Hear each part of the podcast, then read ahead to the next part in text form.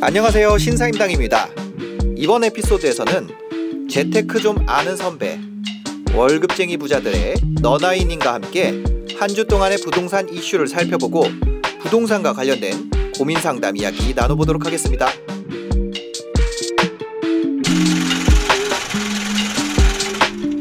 안녕하세요. 네. 오늘 3월 4일인데 네, 이제 3월이잖아요. 네, 그렇죠. 새 학기가 시작되고 그렇습니다. 저희 아이도 유치원에 갔습니다. 그 드디어 갔나요? 네. 아, 그렇군요. 와이프 안색이 좋아지고. 아.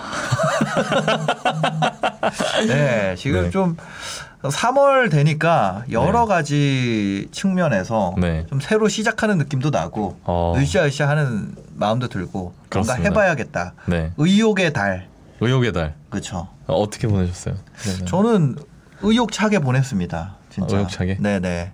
아. 그 뭐라 그래야 되지? 새로 준비하는 사업도 새로 준비를 생각을 해보고 어, 네. 채널 방향성도 좀 생각을 해보고 네, 어, 어떻게 하면은 더 잘 될까? 네, 어떻게 하면 사람들이 더 많이 볼까? 네. 그거를 고민을 하면서 네. 그렇게 보냈죠, 뭐. 아, 근데 사실 매주 그렇게 해요.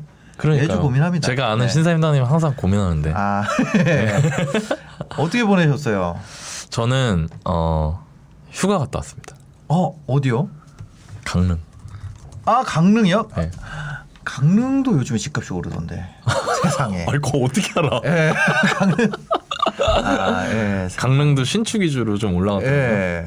세상에 강릉까지. 예. 교동 이편 이런 거막 3억 네. 한 거의 1억 가까이 올랐더라고요. 예, 그쪽. 지은 지 10년 넘었는데 그것도. 그쵸. 거기 우미린이나 이쪽. 예, 예. 거기 아세 아파트 들어오는데 네, 쭉 네. 뒤쪽에 예, 그쵸. 거기는 확실히 강릉 분들은 거기 좋아하겠다 싶은 생각이 들긴 하더라고요. 맞습니다. 강릉 제 고향이 강릉이잖아요. 나 근데 이번에 가서 나 알았어. 어떤 걸요? 강릉이 신사임당이 고장이더라고요. 맞아요. 예. 그래서 내가 또 신사임당님이 강릉이 고향인 거 알잖아요. 예, 예. 와 신사임당님 이거 혹시 생각했나? 아, 그 생각이 아니, 아니. 들더라고요. 근데 되게 웃긴 게 네. 저 제가 어릴 때 살던 집 터가 있어요. 네. 거기가 다 없어졌거든요. 네. 수용이 된 거죠. 어. 근데 거기가 아파트 짓, 짓느라고? 아니요. 사임당 공원 짓느라. 아 대박! 나 오늘 갔었어 나 거기. 아 진짜요? 사임당 공원 가셨어요? 네. 거기가 저희 집이었어요. 저희 할머니랑 저랑 같이 살던. 하, 네. 여기서 막 거기 원래 시골이었습니다. 되게 논밭이었고 이랬는데 거기가 공원이 됐어요. 더 웃긴 건 신사임 아, 사임당 공원. 그러니까 네. 그거 왜 그런 거 있잖아 수원에 박지성도로 이런 거. 근데 그걸 의도한 건 아니야. 근데 지금 지금 막 20대는 그 신사임당이 그 신사임당이 아니라 신사임당님으로 생각할지도 몰라요. 가면 야 여기 신사임당 유튜버 공원이야. 거기가 먼저 그 앞에 길이 사임당로. 여 기 갔었어요 네. 거기.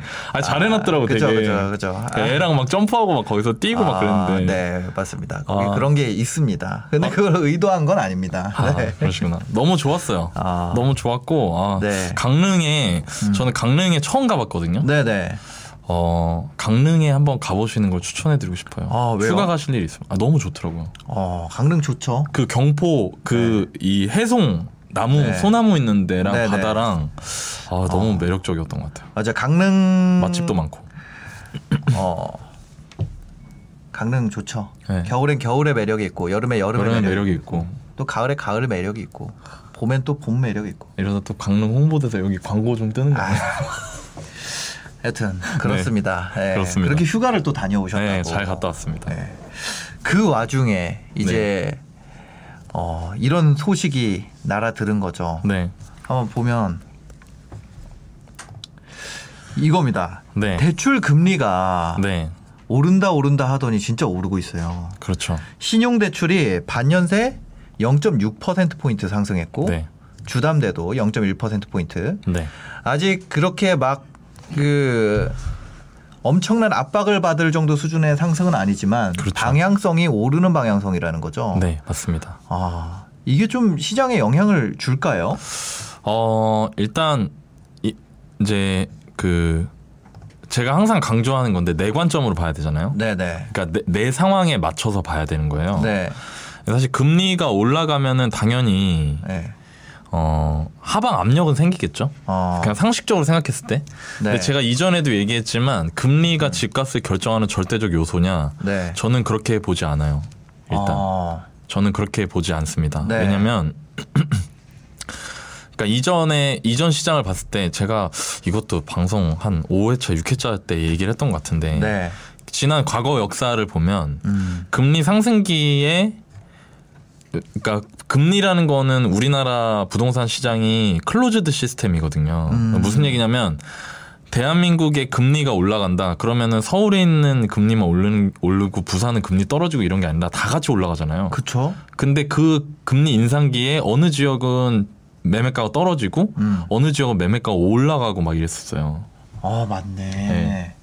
막 부산도 엄청 오르고, 올랐죠, 예, 그때. 예, 예. 그러니까 우리나라 여러분 최근 10년간의 부동산 시장을 대충 정리하면 2008년이 중요한 변곡점이니까 한 13년 정도 기준으로 보면 네. 2008년도에 서브프라임 모기지가 터졌잖아요. 음. 그러면서 수도권 부동산이 그때부터 쭉 빠졌어요. 네.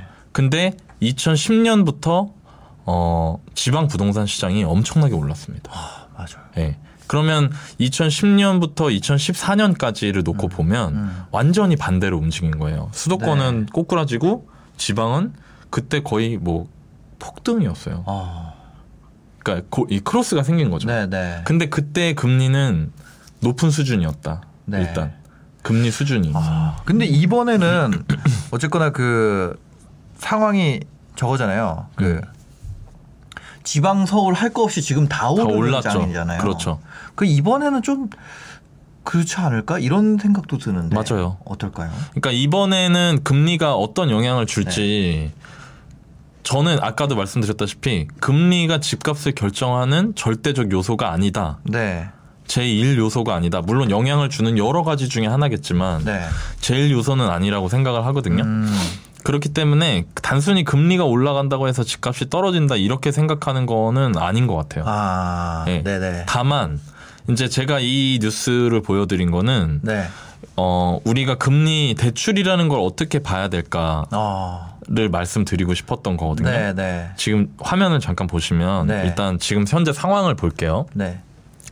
신용대출도 올랐어요. 음, 금리가 그죠? 네. 그리고 주택담보대출도 이제 어, 올라갔죠. 네. 그러면 어, 이 기사 제목처럼 비투와 영끌 이라고 되어 있잖아요. B2와 영끌. 네, 비투는 빚내서 투자, 영끌은 영혼까지 끌어모아서 뭘 산다. 네, 네. 이런 사람들은 당연히 이제 부담스러워지겠죠. 아, 그러니까 저는 항상 제가 여러분들께도 항상 강조하는 거지만 네. 시장의 움직임보다 내 상황이 훨씬 중요하다. 네. 저 순간적으로 잠깐 네. 기사 보면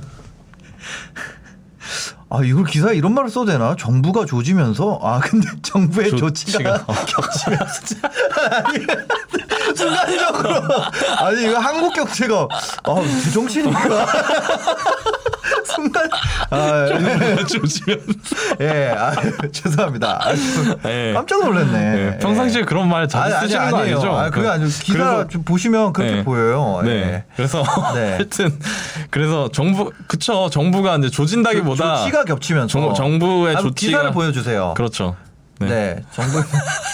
예, 그러니까 정부의 조치가 겹치면서 맞아요. 네, 그래서 시장 그 가계 대출 증가를 억제하려고 하니까 네. 정부가 네, 네. 이제 금리를 높이고 있는 거죠. 네. 그래서 어 이렇게 되면은 음, 어 아까 말씀드린 것처럼 시 일단 정리 시장은 네. 금리가 오른다고 해서 떨어질지 오를지 모른다가 맞아요. 어, 여러분들이 오해하시면 안 된다. 네. 그런 거 가지고 어 이제 금리 올라가니까 이제 다 죽었다. 음, 이렇게 생각하기에는 다른 변수가 너무 많다. 네, 다른 변수가 많아요. 네. 그러니까 그런 부분들을 생각해서 시장을 예측하려고 한다기보다 음, 내가 어떻게 해야 될까를 생각하시는 게 중요하겠죠. 아, 그러면 여러분들이 어떻게 하셔야 되냐 이런 네. 상황에 네, 제가 여러분들의 주택 구입 예산을 구하실 때 그때 반드시 버퍼를 만들어 놔야 된다는 거예요.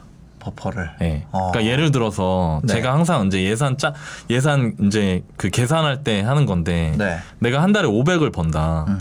근데 한 달에 뭐 250을 씁니다. 네, 그러면 영끌이라는 건 뭐냐면 음. 나머지 가처분 소득 그러니까 쓰고 나서 남는 저축 가능액이라고 할게요. 네. 그럼 250이 남잖아요. 예. 그럼 그 250만 원에 200만 원 수준으로 원리금 상환액을 맞춰서 대출을 받는다. 어. 그럼 영끌인 거예요. 아, 너무 빡빡하게. 빡빡하게. 예. 그걸 빡빡하게 하면 어떻게 되냐면 지금같이 금리가 올라가는 상황에서 내가 음. 그 대출을 감당하기 어려운 수준까지 갈 수 있거든요. 네. 그리고 또 하나 신혼부부분들이 특히 유념하셔야 될 건데 음.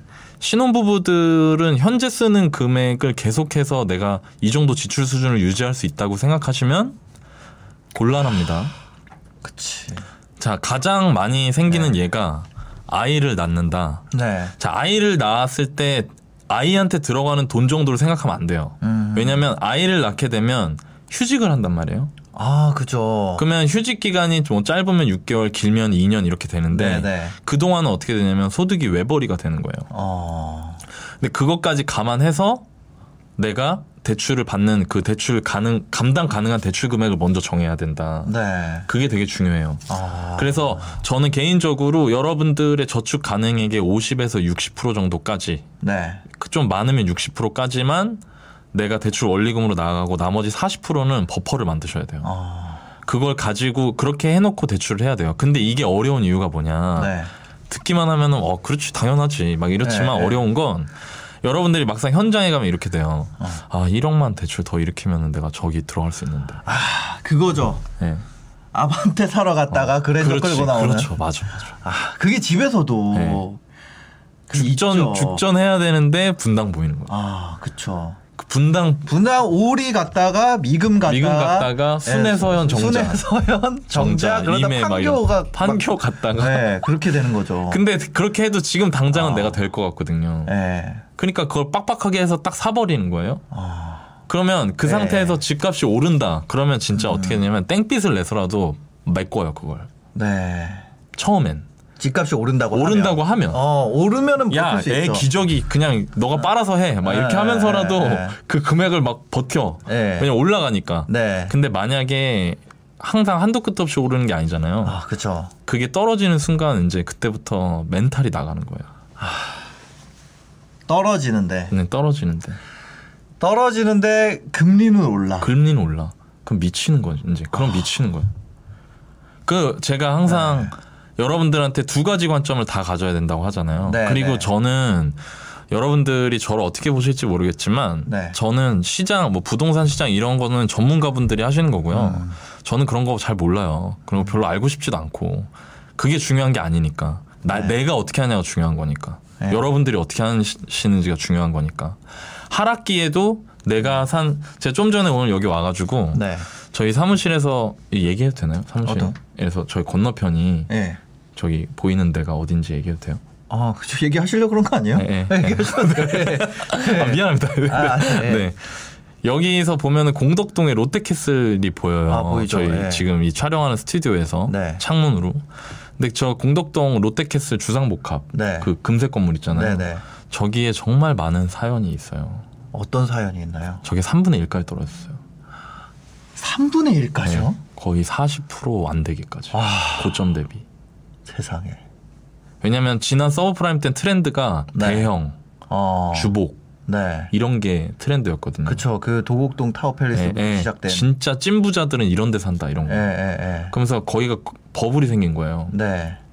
그래서 그때 당시에 그 여러분들 잠실에도 있고요. 네. 여기 마포 공덕동에도 있는데 이 네. 금색 건물로 이렇게 으리으리하게 올라가 있는 건물이 있어요. 롯데캐슬 엠파이어. 롯데 이 독수리 쫙 이렇게 예, 하고 있는 예. 거. 저기도 있잖아요. 목동에도. 네, 목동에도 있죠. 예, 예. 그러니까 진짜 요지에 탁탁 이렇게 여의도에도 있고. 그리고 엄청나게 비싸게 분양했고 네. 그게 또 엄청나게 올랐어요. 음. 근데 그게 서브프라임 터지고 나서 네. 어, 전세가가 못 받치니까 음. 이게 쭉 미끄러졌거든요. 그리고 떨어질 때 또 사람들이 네. 살아보니까 불편한 거야. 어. 그냥 베란다 없지, 없죠. 통풍 안 되지, 어. 뭐 조경 같은 것도 없지. 판상형이 아니니까. 어, 판상형도 아닌데다가 조경도 없어요. 예. 뭐 단지가 빽빽한 거야 답답해. 그 건물 밖에 나가서 어디 잠깐 뭐 벤치에 앉아가지고 책 보고 이럴 만한 데도 없는 거예요. 문 열면 찾길이죠. 문 열면 찾길이고. 예. 그러니까 그런 단점들 때문에 사람들 선호도가 또 떨어지니까 어. 매매가가 쭉 미끄러졌거든요. 예. 근데 지금 그때 당시에 뭐 12억, 13억 하던 게뭐 네. 4억, 5억까지 떨어졌다가 어. 지금 20억이 넘어요. 다시. 그럼 그 얘기는 뭐냐? 내가 12억에 받았더라도 네. 그걸 내가 버텼다. 예를 네. 들어서 대출 그럼 감당 복구가 됐죠. 그러면 20억 된 거지 지금까지 끌고 어. 왔으면. 이게 제가 되게 재밌는 게 제 지인분이 되게 재밌어요. 네. 개포주공 1단지, 4단지 가지고 계셨던 분들이 있거든요. 네, 네, 네. 근데 그 두 분이 회사에서 동기였어요. 어. 제가 아는 분들이에요. 네, 네. 근데 한 분은 둘 다 2008년에 샀어요. 어. 오른다 오른다 하니까 네, 네. 막 마음이 급해져서 막 끌어 모아갖고 네. 집어든 거예요. 한 명은 버텼고. 한 명 버텼어. 그래서 이번에 새 아파트 받은 거. 아, 버틴 사람이 있어. 어. 근데 그게 30억이야 아, 지금. 근데 한 분은 이제 13년에 바닥일 때 파셨어. 요 네. 그 두 분의 차이는 뭐냐? 그러니까 전 이런 얘기가 더 값지다고 생각해요. 음. 뭐, 시- 뭐 코픽스가 어쩌고 CD 금리가 어쩌고 나는 그런 거는 관심 없고 버틸 수 내가 있냐? 어떻게 해야 되냐. 어. 그 두 분의 결정적 차이. 첫 번째 버틴 분은 맞벌이를 했다 일단. 네. 맞벌이를 하면서 아. 그리고 두 번째 떨어졌을 때 여기 그 자기가 산 그 물건을 믿었어요. 음. 이거는 내가 이 시기를 버티면 네. 언젠가 내가 빛을 볼 수 있다. 그러니까. 그러면서 맞벌이 하면서 네. 일산에서 전세 사시면서 어. 버티셨어요. 네. 근데 한 분은 외벌이였고 네. 또 아이들이 자라면서 이전에는 충분히 가능하다고 생각했던 부분들이 교육비 이런 거 지출이 나가니까 들어가지. 이제 매달 마이너스 연금으로 생기는 거예요. 네. 그러니까 그걸 견디지 못하고 그냥 파신 거죠. 그러니까 이런 부분들 네. 제가 여러분들한테 사연할 때는 시간이 이제 많이 제한돼 있으니까 이 정도 대출이 적당합니다라고 말을 하는데 음. 네, 네. 그렇게 여러분들한테 대출 가능액을 말씀드리는 이유는 음. 이런 배경을 가지고 있다. 아, 대출 금리 때문에 그게 이자죠, 정확히는. 그렇죠. 이자 때문에 내가 집을 뺏기면 안 된다. 뺏기면 안 돼요. 어. 근데 그거를 할 때 어려운 건 이 네. 부동산이 신사임당님께서 저번에 얘기하셨던 것처럼 감정 자산이기 때문에. 아. 그러니까 내 급을 이게 결정하는 것 같거든요. 아, 내가 어디 산다는 어디 것이 산다는. 나를 규정하는 것처럼 어. 느껴지기 때문에. 근데 그것 때문에 내가 지금 당장 아, 네. 앞으로 내 인생 라이프 사이클이 사람들이 비슷하거든요. 결혼하면 애 놓고 네. 애 자라면서 교육비 들어가고 네. 그런 부분들을 감안해서 버퍼를 놔둬야 되는데 네. 그 버퍼를 감안하지 않고 현재 기준에서 무리해서 집을 사버리는 거예요. 네.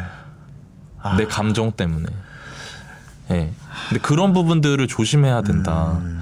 근데 물론 주변에 그런 분들도 있어요. 그렇게 해서 그냥 나는 좋은 데로 바꿔가지고 했다. 근데 그분들도 결국에 그거를 내가 끌고 갈 수 있었기 때문에 맞아, 맞아. 지금까지 끌고 왔던 네. 거거든요. 그러니까 여러분들이 대출을 활용하실 때 그런 네. 식으로 활용하셨으면 좋겠고 네. 또 하나 말씀드리고 싶은 건 뭐냐면 어 대출을 악이라고 생각하면 네. 대출 받는 게 내가 마치 진짜 큰, 큰 짐을 짊어매야 된다고 생각을 하면 네. 여러분들이 자본주의에서 승자가 될 수 없다. 아. 대출은 대출에 친구예요. 대해서 네. 선악을 두고 생각을 생각하면 안 돼요. 어. 대출은 나한테 이 자본주의 세계를 살아가는 중에 네. 어, 나를 도와줄 수 있는 친구예요. 대신 음. 내가 걔를 잘 쓸 수 있어야 돼요. 어. 내가 얘를 오해하면 그죠. 어, 얘가 나, 나한테서 모든 걸 다 뺏어가요. 어. 근데 내가 얘를 잘 이해하고 음. 얘를 잘 다독이면서 끌고 네. 가면 내가 지금 갈 수 없는 곳으로 나를 데려다 주는 거예요. 네. 그러니까 제가 가끔 이런 표현 하거든요. 음. 거인의 어깨에 올라가라. 네. 대출이 거인이에요. 음. 거인 어깨에 올라가는 거예요. 그러면 나는 여기서 이렇게 이렇게 가면은 저기까지 가는데 한참 걸리잖아요. 네. 근데 거인이니까 성큼성큼 간단 말이에요. 음. 대신 떨어지면 죽는다. 아. 어깨에서 떨어지면 죽는 거다. 그죠. 그래서 대출이라는 거를 너무 나쁘게 생각하지 말고 음. 대출을 잘 활용해야 된다. 그러면 좋은 대출과 나쁜 대출은 뭐냐? 네. 나쁜 대출은 쉽게 생각하면 이러, 이거예요. 내가 대출 써서 뭘 샀는데 거기서 감가가 생긴다. 어. 자동차 대출. 그런 건 나쁜 거. 예. 심플해요. 예. 내가 대출 일으켜서 휴가 갔다. 어. 물론 뭐 휴가 가고 네네. 뭐 재정비 이거 이렇게 거 말고 일단 아, 대출 돈 빌려서 뭘. 샀다. 네. 근데 사는 거 사는 건 괜찮아요. 네네. 근데 그 산 게 감가가 일어나는 걸 사면 안 돼요. 아. 그러면 나쁘게 쓰는 거예요. 네. 근데 내가 만약에 샀는데 이게 내가 생각한 것보다 올라갈 수 있다. 음. 내가 샀던 그 가격보다. 네네. 그러면 잘 쓰는 거예요. 어. 근데 무, 무리해서 제가 사라는 건 아닙니다. 네. 근데 이런 식의 방향성을 갖고 어. 대출을 좀 대하셨으면 좋겠어요. 그쵸. 그래서 두 번째 기사를 보면 네. 3억 빌리면 월 99만 원. 네. 40년 갚는 초장기 대출 나온다. 네. 이런 게 있네요. 이 제가 이 사실 지금 말씀을 왜 드렸냐면 네. 이 기사의 댓글을 보니까 댓글 예, 댓글 보죠. 예, 막 이렇게 네. 뭐 40년짜리 노예가 되네요. 그쵸. 제이 말 때문에 한 거예요. 40년짜리 노예 대출. 음, 근데 이거는 뭐냐면 이 말에는 저는 그렇게 생각을 해요. 네. 대출 없이 사야 된다, 뭐든지. 어, 그러니까 대출에 대한 부정적 인식이 있는 거예요. 내가 대출 받는 순간부터 40년 동안 매달 이거를 내야 된다. 음. 네. 그거는 내 삶이 노예가 되는 거다. 이렇게 보는 거거든요. 네. 근데 그게 아니면 음. 내가 자산을 취득할 수가 없는 거예요. 네. 그러니까 아까 말한 것처럼 거인 어깨로 올라가야 내 목적지까지 빨리 갈 수 있는데 그걸 안 하고 그냥 내가 걸어가겠다는 거거든요. 음. 네. 그러니까 그거보다 이거를 잘 활용할 수 있는 방법, 이걸 잘 활용할 수 있는 방법은 제가 앞에서 얘기했죠. 네. 내 가처분 소득, 내 저축 가능액의 일정 범위 안에서 음. 대출을 활용하면서 네. 자산을 취득하는 거.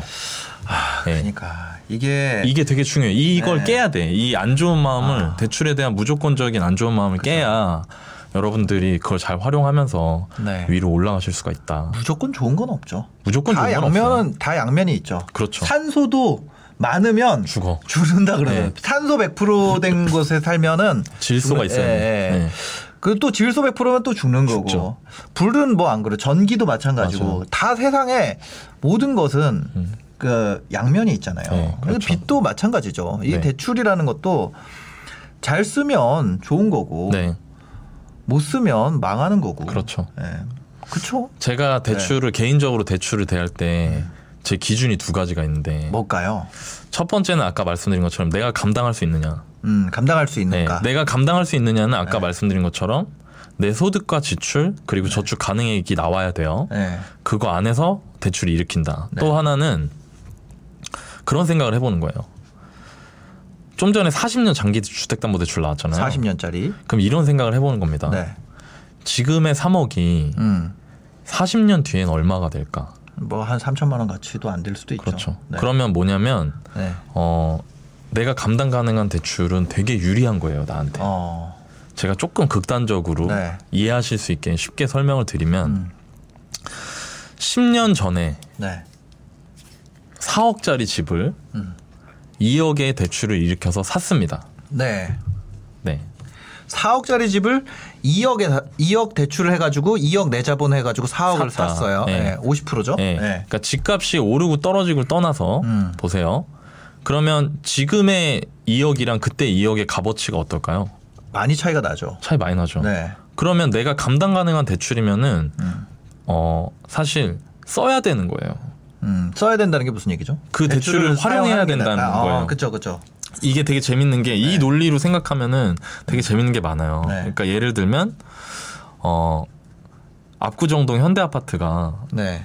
1986년인가 85년도 입주했는데 네. 그때 가격이 5천 에서 6천만 원 정도? 아, 마음 아프다. 듣기만 해도. 평당이 아니라 그냥 압구정 현대 아파트가 5천만 원 하던 시절이 예, 있습니다. 예, 예, 예. 근데 그때는 물론 담보대출이 안 나왔지만 만약에 담보대출이 나왔다 가정하는 거예요. 음. 담보대출이 나온다. LTV 70% 네. 나왔다. 그러면은 60%라고 할게요. 그냥 대충. 네. 그럼 3천만 원 대출을 일으키는 겁니다. 네. 그러면 2천만 원 내 돈 넣고 네. 3천만 원 대출 내서 그 집을 사는 거죠. 네. 그리고 40년이 흘렀어요. 네. 이제 2020년이니까 네. 지금 3천만 원의 값어치가 네. 월세로도 갚죠. 그거. 그죠. 그러니까 이런 부분이 있다. 즉 장기적으로 물가는 오르기 때문에 음. 내가 감당 가능한 선에서의 대출을 네. 일으키는 건 여러분들이 지나치게 겁을 내실 필요가 없다라는 아. 겁니다. 또 반대로 이거 제가 예전에 보험 컨텐츠 나와가지고 인터뷰 때 얘기했던 건데 네. 제가 저축성 보험 들지 말라 하거든요. 네, 네. 저축성 보험은 반대예요. 어. 자 여러분들이 이제 뭐 아는 분들이 와가지고 이거 저축성 보험 들어 그러면 20년 뒤에 이 보험 만기인데 네. 보험 만기 때 어. 님께서 내신 보험료 1억에 이자까지 붙여서 1억 1천만 원 준대. 네. 그러면 보장도 공짜고 네. 만기 때 낸 보험료는 1억인데 1억 1천만 원 더 돌려받으니까 네. 너무 좋죠? 이렇게 얘기를 많이 듣거든요. 네, 네. 그럼 그때 여러분들이 생각을 해보셔야 된다. 음. 뭘 생각해야 되냐? 20년 뒤에 1억의 가치는 얼마일까? 어, 얼마 안 되죠. 그쵸? 네. 그러면 사실 내 그거는 반대로 내 입장에서는 별로 좋은 게 아닌 거예요. 그렇죠. 그렇기 때문에 제가 음. 이제 보험을 저한테 물어보시는 분들한테 보장성 위주로 가입을 하시라고 말씀을 음. 드리는 겁니다. 소멸성으로. 네. 저축은 은행이나 보험사에 하는 것보다 음. 어, 내가 직접 그냥 처음에 종잣돈 모을 때까지는 그냥 은행에다 하되 음. 그걸 내가 직접 운용해서 네. 시장 수익률, 시장 인플레 이상의 수익률을 얻기 위해서 노력하는 게 훨씬 현명한 거거든요. 아, 예. 그죠. 그러니까 이런 오해를 좀 깨드리고 싶었어요. 예. 왜냐면 이거 얘기 나오니 그 아까 노예 대출이다 이렇게 돼 있는 걸 보니까 네. 아 사람들이 이런 대출이나 이런 거에 대해서 지나치게 두려워하는 부분이 있구나. 음. 라는 생각이 들더라고요. 네. 그러니까 여러분들께서 대출을 잘 활용하셔서 네. 자본주의에서 좀, 좀 유리한 고지를 점하셨으면 좋을 것 같아요. 이게 네. 그게 있어요. 집을 자산으로 보는 사람이 있고 네. 집을 소비재로 보는 사람이 있어요. 음, 그러면 집을 근데 집은 명백히 자산이거든요. 네, 그렇죠. 집은 명백한 자산인데 네. 집을 자산으로 보면 안 된다라는 관념을 가진 분들도 있어요. 그렇죠. 그거를 그게 선악의 논리에 빠진 거거든요. 음. 집에 대해서 그 자- 어떤 자산에 대해서 이건 선하다, 이건 악하다 이런 네. 게 있잖아요. 네. 그게 아니라 인플레이션 되면은 자산 가치는 오르는 거는 어쩔 수 없는 거고 그냥 음. 집이 자산인데 이, 이런 거랑 도- 똑같은 관점으로 생각하는 거예요. 내가 빚을 내서 예를 들어서 5억짜리 집을 사는 걸 음. 내가 빚을 내서 5억짜리 자동차를 사는 것과 음. 똑같은 관점으로 생각을 해요. 아, 왜냐면 집은 소비재고 어차피 내가 거기서 살 공간인데 네. 그걸 빚을 내서 산다고 음, 그건 그런 거죠. 네. 그러니까 이거는 앞에 전제를 고쳐주지 않으면 음, 이걸 할 수가 없는 거예요. 그렇죠. 이, 이 방향으로 올 수가 없는 거예요. 네. 예를 들어서 옷이 1억짜리 옷이 있는데 이걸 빚을 내서 사는 거랑 마찬가지라고 생각을 생각을. 하기 때문에 그러면 아. 이거를 팔기 위해서 자동차 업계에서는 네. 예를 들어서 뭐 그 쌍용차나 네. 르노나 이런 데서 잘 장사 안 되면 60개월 무이자 할부 해버리잖아요. 네. 무슨 말인지 아시죠? 네. 그런 것처럼 생각하는 거예요. 음. 40년짜리 대출을 40년이면은 몇 개월이에요?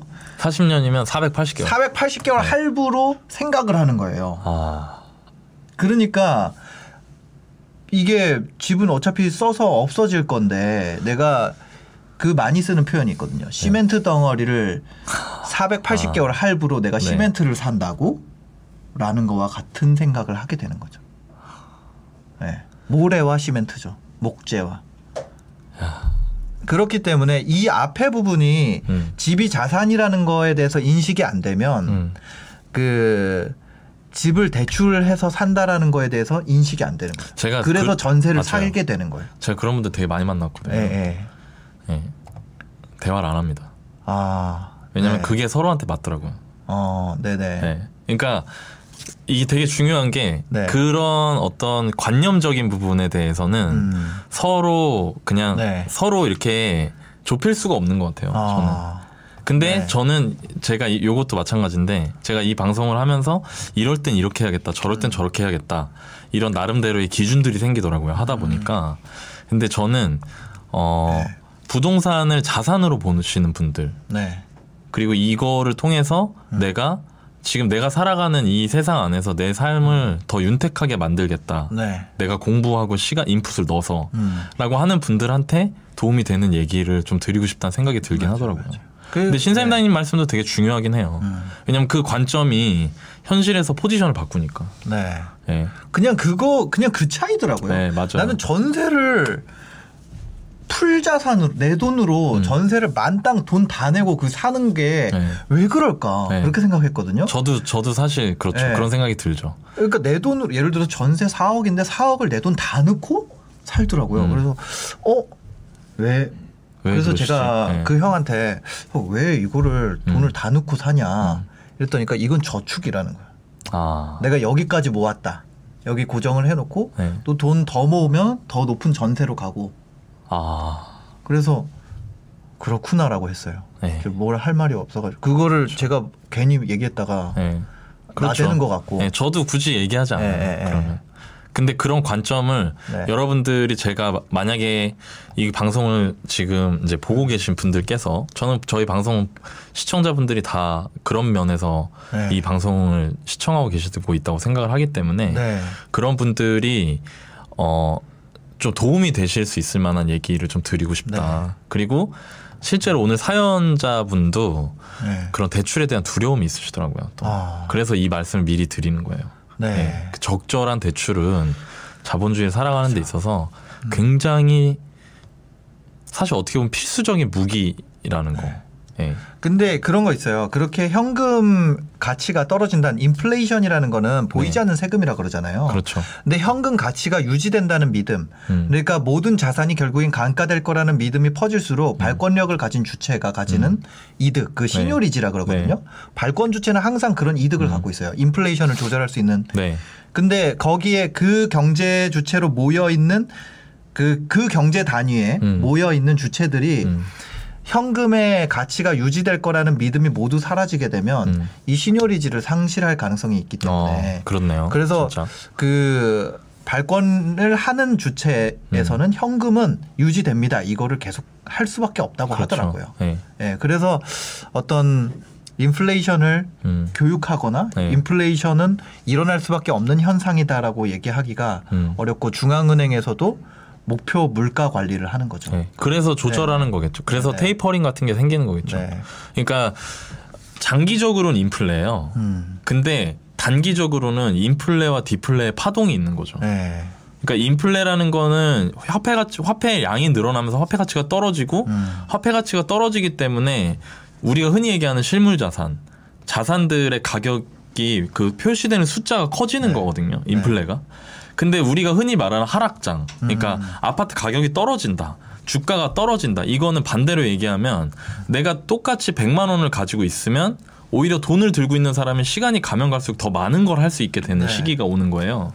예를 들면 2011년에 살 수 있었던 아파트가 예를 들어 송파에 있는 아파트였는데 음. 2013년이 되니까 강남에 있는 아파트를 살 수가 있어. 네. 점점 더 좋은 걸 살 수 있어. 돈은 네. 똑같은데. 네. 그거는 말 그대로 디플레식이거든요. 네. 그 자산만 놓고 보면. 음.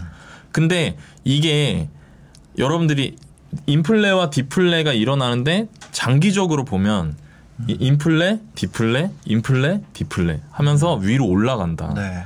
그러니까 이런 부분이 있기 때문에 음. 대출을 20년, 30년짜리 대출이 시간이 지났을 때 그런 의미를 가질 수 있다라는 네. 거죠. 그죠. 하여튼 그 저는 저도 그런 생각 많이 했어요. 통화 음. 중앙은행에서 네. 통화량을 흡수하기 시작하면 디플레이션이 오지 않을까 이런 생각을 옛날에 네. 했었거든요. 네. 근데 이 통화량이라 인플레이션이라는 게 음. 그 발행한 통화량만으로 결정되는 게 아니고 그 그렇죠. 통화 유통 속도라는 네. 것도 따지게 되더라고요. 저도 이거 관련해서 컨텐츠를 하나 찍을까 생각하고 있는데 네. 어, 그것까지 얘기하면 너무 경제가 길어질 것 고도화될수록 통화량은 증가할 수밖에 없는 이유가 있는 거죠. 음. 예. 그렇죠. 그러니까 뭐 간단하게 얘기하면 옛날에 이런 거예요. 물이 있- 물 음. 물이 여기 있으니까 물 해서 물 내가 샘물에 가서 떠먹을 때는 통화량이 0이에요. 음. 근데 이거를 누군가가 분업을 해서 예를 들어 서 통화에 아, 그 물을 이렇게 패키징 하는 거, 네. 이거를 만드는 거, 뚜껑 이 과정에서 계속 유통이 되고 사이에 이 재고가 와- 왔다 갔다 하고 이렇게 되잖아요. 물, 류의 이동, 인, 그러니까요. 인건비 막 이런 네. 게 들어가게 그런 게 되죠. 점점 생기잖아요. 네. 이게 분업화되고 고도화될수록 음. 사회가 그럼 이 물 이거 하나 만드는데 이거 지금 최종 가격은 뭐 천 원이라고 하면 이 천 원을 하기 위해서 발생한 통화량은 어마어마해질 수밖에 네. 없다는 거죠. 그렇죠. 그러니까 전부 다 망해서 내 거를 자급자족하지 않는 이상 음. 거래가 발생하면은 통화량은 증가하게 되는 거예요. 네. 그러니까 거래가 늘어나잖아요. 계속 앞으로는 전 세계 대상으로 내 공장이 물류가 음. 우리 집 옆집이었던 단계에서 이제는 어떤 나라 갔다가 여기 갔다가 막 중국 이런 갔다 거잖아요. 브라질 갔다 예, 막 왔다 갔다 그래서 하잖아요. 완성되잖아요. 네. 어떤 하나가. 네. 그 심지어 소비 시장은 또 멀리 떨어져 있고 음. 이거보다 더 고도화될 거 아니에요. 네. 나중에는. 그렇죠. 그럼 그렇게 분업화되고 고도화되고 이럴수록 통화량은 늘어날 수밖에 없는 거예요. 음. 인류가 발전할수록 그렇죠. 거래가 늘어나니까 네. 이거를 이거를 어떤 교수님한테 듣고 그 다음부터는 아 인플레이션이라는 건 장기적으로 발생할 수밖에 밖에 없구나라는. 거를 네. 그때 알게 됐죠. 그렇죠. 저 어릴 때 어릴 때 그 얘기를 들었었죠. 네. 예. 그러니까 장기적으로 네. 인플레가 발생하기 때문에 네. 그거를 우리가 우리 삶에 적용할 때는 네. 아까 말씀드린 것처럼 내가 감당 가능한 수준인지 이 대출이라는 걸 일으킬 네. 때 그리고 또 하나는 이런 장기적 인플레의 배경을 이해한 상태에서 음. 이게 과연 20년, 30년 뒤에는 얼마의 값어치를 네. 가질까라는 생각을 한번 해보시면 네. 좀더좀 현실에 가깝게 보실 수 있지 않을까라는 생각이 듭니다. 알겠습니다. 네. 저희 또 중간 광고 광고 아니죠 예고죠. 네. 저희 관련 저희 예고 한번 보시고 또 이어서 상담 이어가도록 하겠습니다.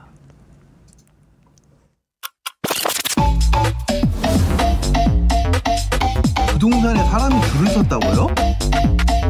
일단 지도를 좀 먼저 볼까요?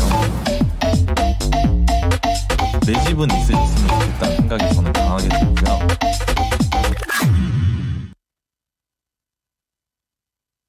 너그 서장 남천동 살지? 에? 남천동이요. 네, 지도 좀 잠깐 보겠습니다. 어, 남천동은 여기 여기가 부산인데 여기 해운대가 있고 수영구가 있어요. 여기 보면 여기 튀어나온 데 있죠. 여기가 그 유명한 이제 삼익 비치. 아니 어떻게 부산까지 이렇게 잘 아세요? 아는 선배니까? 너무 어색하다.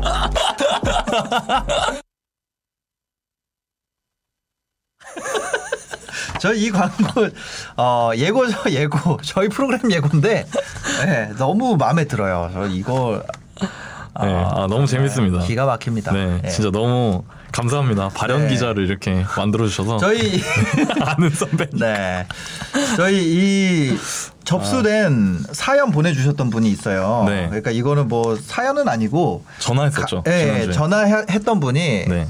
이 저한테 메일을 네네. 또 주셨습니다. 네. 이거를 하나 읽어드릴게요. 네.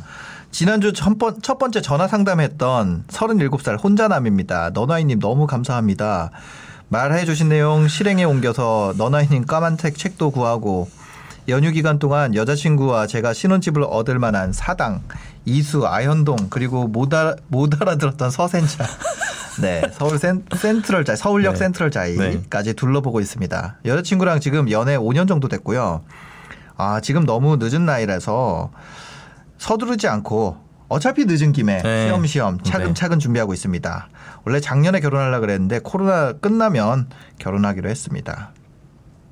그런데 이 얘기를 드리려고 한 거예요. 실시간 채팅장을 보니 유료 상담을 받아야 한다. 뭐 그런 글들이 계속 올라오면서 상처를 받아서 상황 설명을 잘 못 드리게 됐습니다. 네.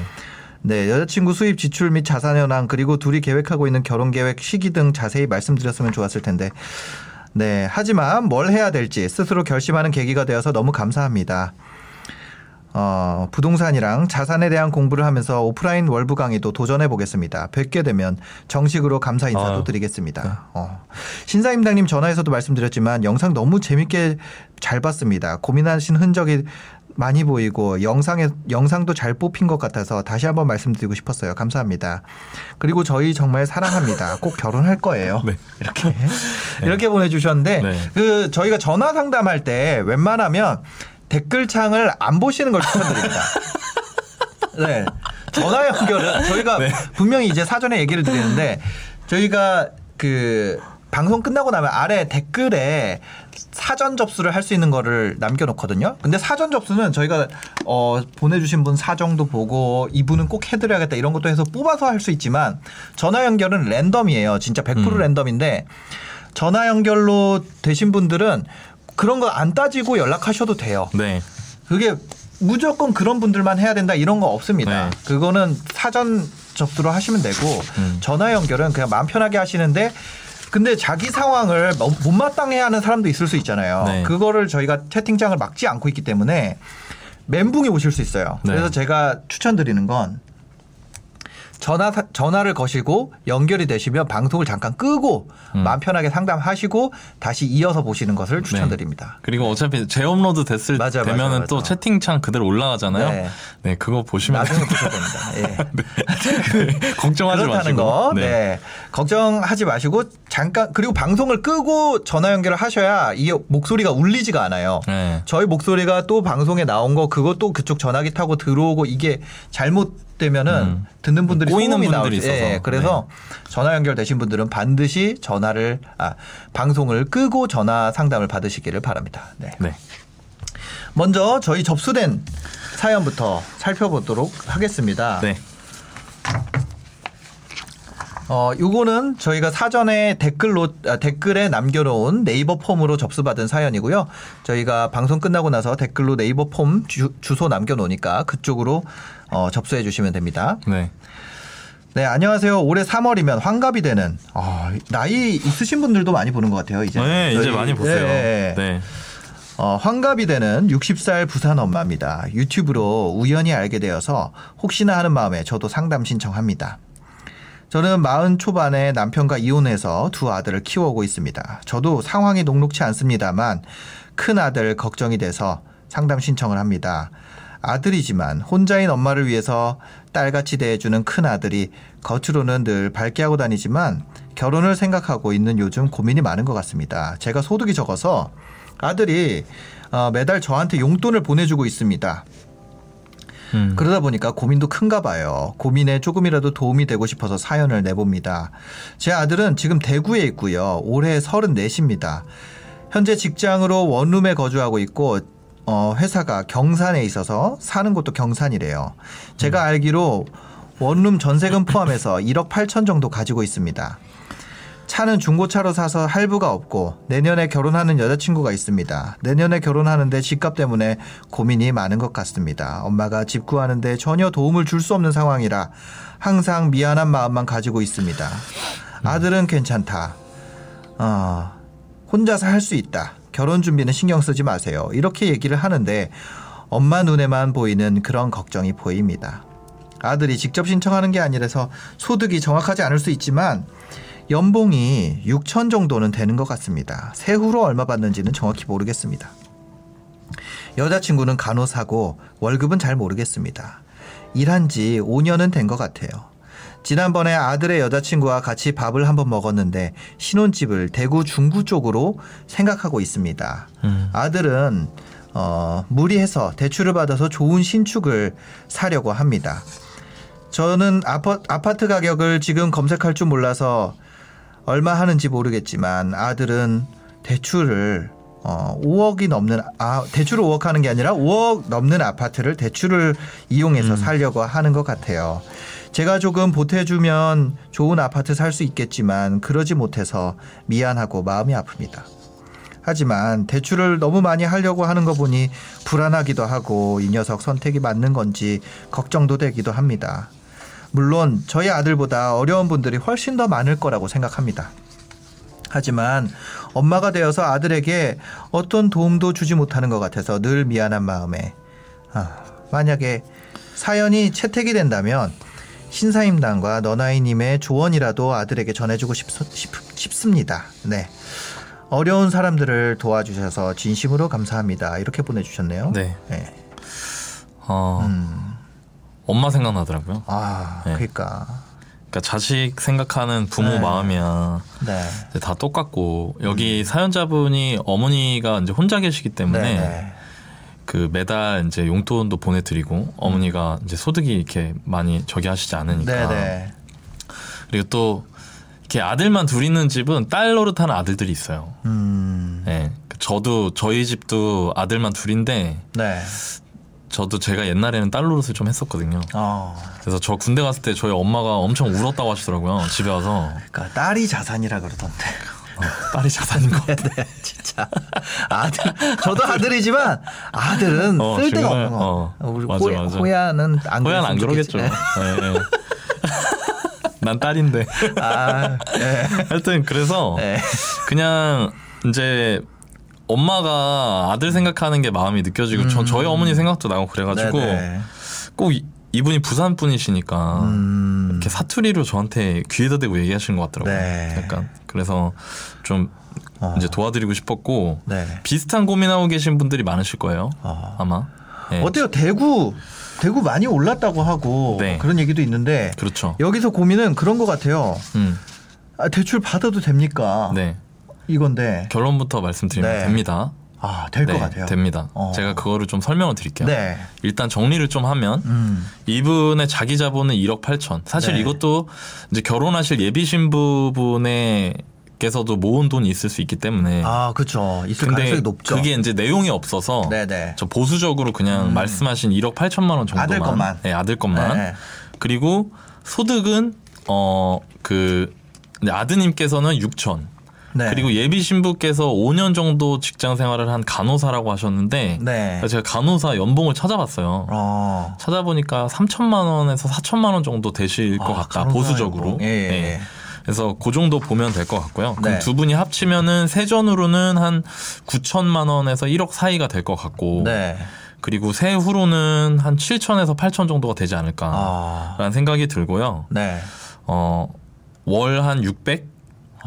진짜 보수적으로. 아. 네, 네, 네, 네. 보수적으로 월 600만 원 정도. 네. 그러면 이제 두 분이 신혼 살림 꾸리셔가지고 한 달에 200에서 250만 원 정도로 생활을 하신다고 음. 하면 300에서 350만 원 정도를 모으실 수 있을 거예요. 저축 가능액이 그 그렇죠. 정도 나온다는 네. 거죠. 그리고 사실 그렇게 해야 돼요.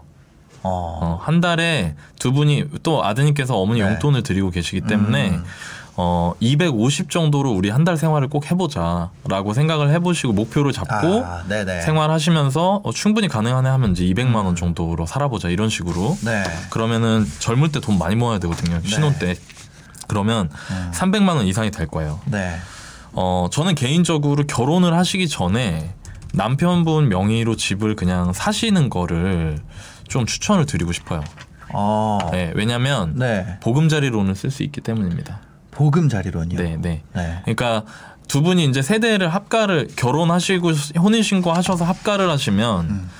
어 소득 수준이 그 아까 말씀드린 것처럼 세전으로 연봉이 뭐 9천에서 1억 정도가 되기 때문에 두 분 합쳤을 때 얘기하는 네. 거죠. 예. 보금자리로는 부부가 이제 합쳐지게 되면은 네. 신혼부부 합산 그 세전 8,500이 넘어가면 보금자리론을 못 써요. 예. 그러니까 그렇게 되는 것보다는 음. 그냥 지금 6천 정도 되시니까 네. 혼자서 집을 본인 명의로 매, 매입을 하시면 충분히 되거든요. 아 근데 보금자리론이 나이가 서른 아 서른 이분 네시면 34시니까 아, 돼요. 되는구나. 네, 만 30세가 넘어야 네, 되는데 네, 네. 이분이 만 30세가 넘으시기 음. 때문에 어, 가능합니다. 네. 그래서 그렇게 해서 보금자리론을 쓰시면 좋을 것 같고 그러면 예산이 어떻게 되냐? 네. 두 분이 아까 300만 원 이상은 저축을 하실 수가 있잖아요. 네. 그러면 대출 가능액이 어, 한 3억 한, 한 5천? 6천 아, 정도까지. 네. 3억 5, 6천 정도를 이제 일으키시면 대출을 음. 매달 원리금 상환이 150만 원 정도 되거든요. 네. 그러니까 충분히 두 분이 감당하실 수가 있겠죠. 아. 그렇죠. 그래서 저는 1억 8천에 3억 5천, 네. 3억 6천을 더하면 한 5억 4천 정도가 돼요. 어. 그러면 5억에서 5억 5천 사이의 집을 매수를 해야겠다 네. 생각을 하고 하시는 건 어머니께서 자식이니까 많이 걱정이 되시겠지만 어, 성실하게 살아오신 아드님하고 음. 아드님 여자친구분이 충분히 감, 감당하실 수 있는 대출이다. 네. 그래서 그 정도 금액으로 대구에서 집을 구하시면 좋을 것 같아요. 아 이거 진짜 꿀팁이네요. 결혼하기 전에 집을 먼저 사라. 네. 이 잘못하면 결혼하면은 보금자리론 못, 못. 써요. 네. 그왜 그러냐면 사실 네. 이제 보금자리론 같은 정책 대출이 좋은 거는 금리도 좋지만 네. 대출 한도가 높아요. 아 그죠 그죠 그죠. 네. 요즘에 나 LTV가 다르죠. 완전. LTV가 달라요. 네. LTV가 보금자리로는 60%까지 나오거든요. 네. 그러니까 60%까지 나오면 5, 5억짜리 집 사면은 음. 5, 6에 30, 3억이 나오는 거예요. 네. 그 6억짜리 사면은 6, 6에 36, 3억 6천이 나오고. 어. 그러니까 그 정도를 대출을 쓰실 수 있기 때문에 네. 대구도 지금 조정 지역이거든요. 어, 조정 지역에서 쓸수 있는 거죠. 상관없어요. 아. 투기 서울에서 70%가 나와요. 네네. 디임도를 쓴다고 하면. 네. 물론 그렇게 살 수 있는 아파트가 없지만 어. 그, 래서 이런 부분들을 고려했을 때는 어차피 사실 거면 음. 남편분께서 먼저 혼인 전에 본인의 명의로 집을 이제 주택을 매수하시는 게 어떨까라는 네. 생각이 듭니다. 네. 자. 근데 이거 이런 기사가 있어요. 저 컴퓨터 보면은 대구 지역 아파트 미분양이 한 달 새 50% 증가했다. 이런 뉴스가 있는데 네. 이런 상황에서도 사도 됩니까? 어, 일단 네. 안 그래도 요 얘기를 이제 제가 해드릴 거예요. 네. 오늘 이분 사연에 들어있는 정보는 네. 어, 우리가 흔히 얘기하는 그 무순위 청약 어. 사람들이 얘기하는 뭐 줍줍한다 막 이런 말 들어보신 적 있죠? 네. 그거에 대한 이야기를 좀 할 건데요. 네. 지금 일단 이 기사는 결론적으로 잘못된 거예요. 어. 예, 뭐냐면 네. 다시 한번 볼게요. 네. 제목이 대구 지역 아파트 미분양 이렇게 돼 있죠. 미분양. 네, 미분양이 있고 네. 미계약분이 있어요. 음. 네, 미분양은 뭐냐면 네. 이제 분양 공고가 딱 나고 나서 음. 그 주택 뭐 예를 들어 세대 300세대 분양을 한다. 네. 전용 84A 타입으로 300세대 분양한다. 네. 근데 그 84A 타입에 300명이 아니라 100명만 이제 청약을 넣은 거예요. 네. 그럼 200개의 집이 남죠. 그쵸. 그게 미분양. 애초에 분양이 안 됐다. 안 된 거. 안일 미자에. 네, 그렇죠. 그냥 붙은 거죠. 그렇죠. 예. 그게 미분양이에요. 아, 예. 근데 지금 여기 나오는 뭐 동성로 SK 같은 거는 네. 미분양이 아니고요. 그거는 경쟁률이 뭐 10대 1, 20대 1, 뭐 30대 1 이랬어요. 네. 그러니까 분양은 끝났어요. 완판은 났어요. 예. 근데 계약을 안 한 거예요. 어. 그 사람 그 청약 넣어서 된 사람들이 네. 계약 지정일까지 계약을 안 한 겁니다. 아. 그러면 집이 처음에는 어 이 제가 그 집 할게요. 저 집 주세요 하고 청약을 넣었는데 당첨이 됐어요. 막상 당첨되고 나서 당첨된 분들한테 와서 잘 계약하세요 했는데 안 온 거야. 돈이 없거나. 돈이 없거나 뭐 여러 가지 자격이 안 되거나. 자격이 안 되거나 이유로 네. 그렇게 돼서 미계약분이 발생을 했다. 어. 그럼 미계약과 미분양은 달라요. 왜냐면 네. 미분양은 분위기가 진짜 안 좋다는 거거든요. 어. 아예 시도도 안 한다는 거예요. 그죠. 그죠? 근데 네. 미계약은 되고 나서 네. 어, 아, 나 이거 안 되는 거였네? 네, 네. 이렇게 되는 분들 혹은 물론 이 미계약도 아 이거 너무 비싼 것 같다. 음. 내가 이거 일단은 그냥 무턱대고 묻지마 청약이라고 그냥 막 넣어보긴 했는데 네. 막상 당첨되고 나니까 나 이거 돈 어디서 구할 수도 없고 어. 이런 분들 되게 많거든요. 네, 네. 자, 자기 자금 계획이나 이런 거 생각 안 하셨던 네. 분들이 그런 분들이 미계약 미계약을 이제 미계약분 계약을 안 하면서 미계약분이 나오는 거거든요. 네. 아. 그러면 그런 미계약분을 어떻게 하느냐? 음. 그거 팔아야 되잖아요. 거- 건설에서는. 그 줍줍이라 그러잖아요. 그래서 그거를 어, 무순위 청약이라는 걸 통해서 아무나 다 청약을 넣을 수 있게 합니다. FA 시장에 나오는 거죠. 그렇죠. 네. FA 시장에 나오는 거예요. 네. FA 시장에 나오는데 이게 지금까지는 뭐 다주택자건 일주택자건 뭐 누구 아무나 다 넣을 수 있었어요. 그쵸. 예. 그 저기 아크론가? 음. 그뭐 예, 나왔었다고 그러는 것 같아요. 그 예. 한 세대에 네. 막막 두 세대 남은 네. 미계약분에 막 몇- 8만 개, 예, 몇만 명. 파- 막 예. 8만 명씩. 예, 예, 근데 그건 다주택자가 넣을 수 있거든요. 네. 자, 근데 그렇게 되면 무주택 실수요자들 입장에서는 안 좋은 거잖아요. 예. 아, 그죠, 그죠. 경쟁률이 너무 올라가니까 그 네. 저 사람 집 있는데 또 넣는 거잖아요. 네. 그래서 그거를 이번 달 말부터 네. 3월 달부터 바꿨습니다. 아, 이번에 바뀌었어요. 네. 어. 내 내 그 지역에 살고 있으면서 네. 동시에 무주택자여야 해요. 아. 무순위 청약을 넣는 것도. 네. 그러면 반대로 음. 지금 이 사연자분 같은 경우에는 유리할까요, 불리할까요? 유리하네요. 엄청나게 유리하죠. 당해 지역에 살면서. 당해 지역 살면서 네. 그 지금 살고 있으니까. 네. 무주택이니까. 그렇죠. 그러면 이런 분들 같은 경우에는 여기를 무조건 넣으셔야 된다. 아. 근데 이런 거 있을 때 걱정되시는 분들이 있을 거예요. 아, 이거 완전 꿀팁이다. 걱정되는 분들이 있다. 어떤 네. 분들이 걱정이 되냐면 어 이거 왜 미계약 났지? 어. 이거 너무 비싸서 그런 거 아니야? 예, 그럴 수 있죠. 그 판단을 제가 해드릴 수 있잖아요. 아, 그죠, 그죠, 예. 그죠. 근데 여- 지금 대구 시장은 음. 대구에 계신 분들은 이렇게 올랐는데 뭐가 싸냐, 막 뭐가 안 비싸냐 이렇게 네. 말하실 수 있겠지만 네. 전국적으로 광역시의 레벨을 놓고 봤을 때 음. 대구의 수성구를 제외한 나머지 지역은 저는 개인적으로 비싸다고 생각하지 않아요. 아, 수성구만 상대적으로 높고 예. 나머지는 수성구는 완전 그들만의 리그고 음. 거기는 집 가는 아, 그러니까 집값 가늠하기 어려운 지역인 것 같아요. 수성구는. 예. 거기는 진짜 근데 사실 싸다는 생각은 절대 안 들어요. 저 네, 수성구는. 네, 네. 근데 뭐뭐 그거는 좀 논외고 어쨌든 음. 지금 여기 사연자분 같은 경우에는 중구를 희망하고 계신데 네. 중구 같은 경우에는 어 아파트 가격이 굉장히 많이 비싸는 생각이 안 든다. 음. 그럼 일단 지도를 네. 제가 한번 보겠습니다. 죄송합니다. 제가 지도를 켜놨어야 되는데. 아, 네 아닙니다. 아유, 제가- 여기 지도 아유, 저- 네. 아유, 제가 지도를 네. 켜놨어야 자. 되는데. 지도를 보겠습니다. 네. 네, 지도를 보면 대구로 가볼게요. 네. 쭉 갑니다. 자, 여기가 대구입니다. 네. 대구고요.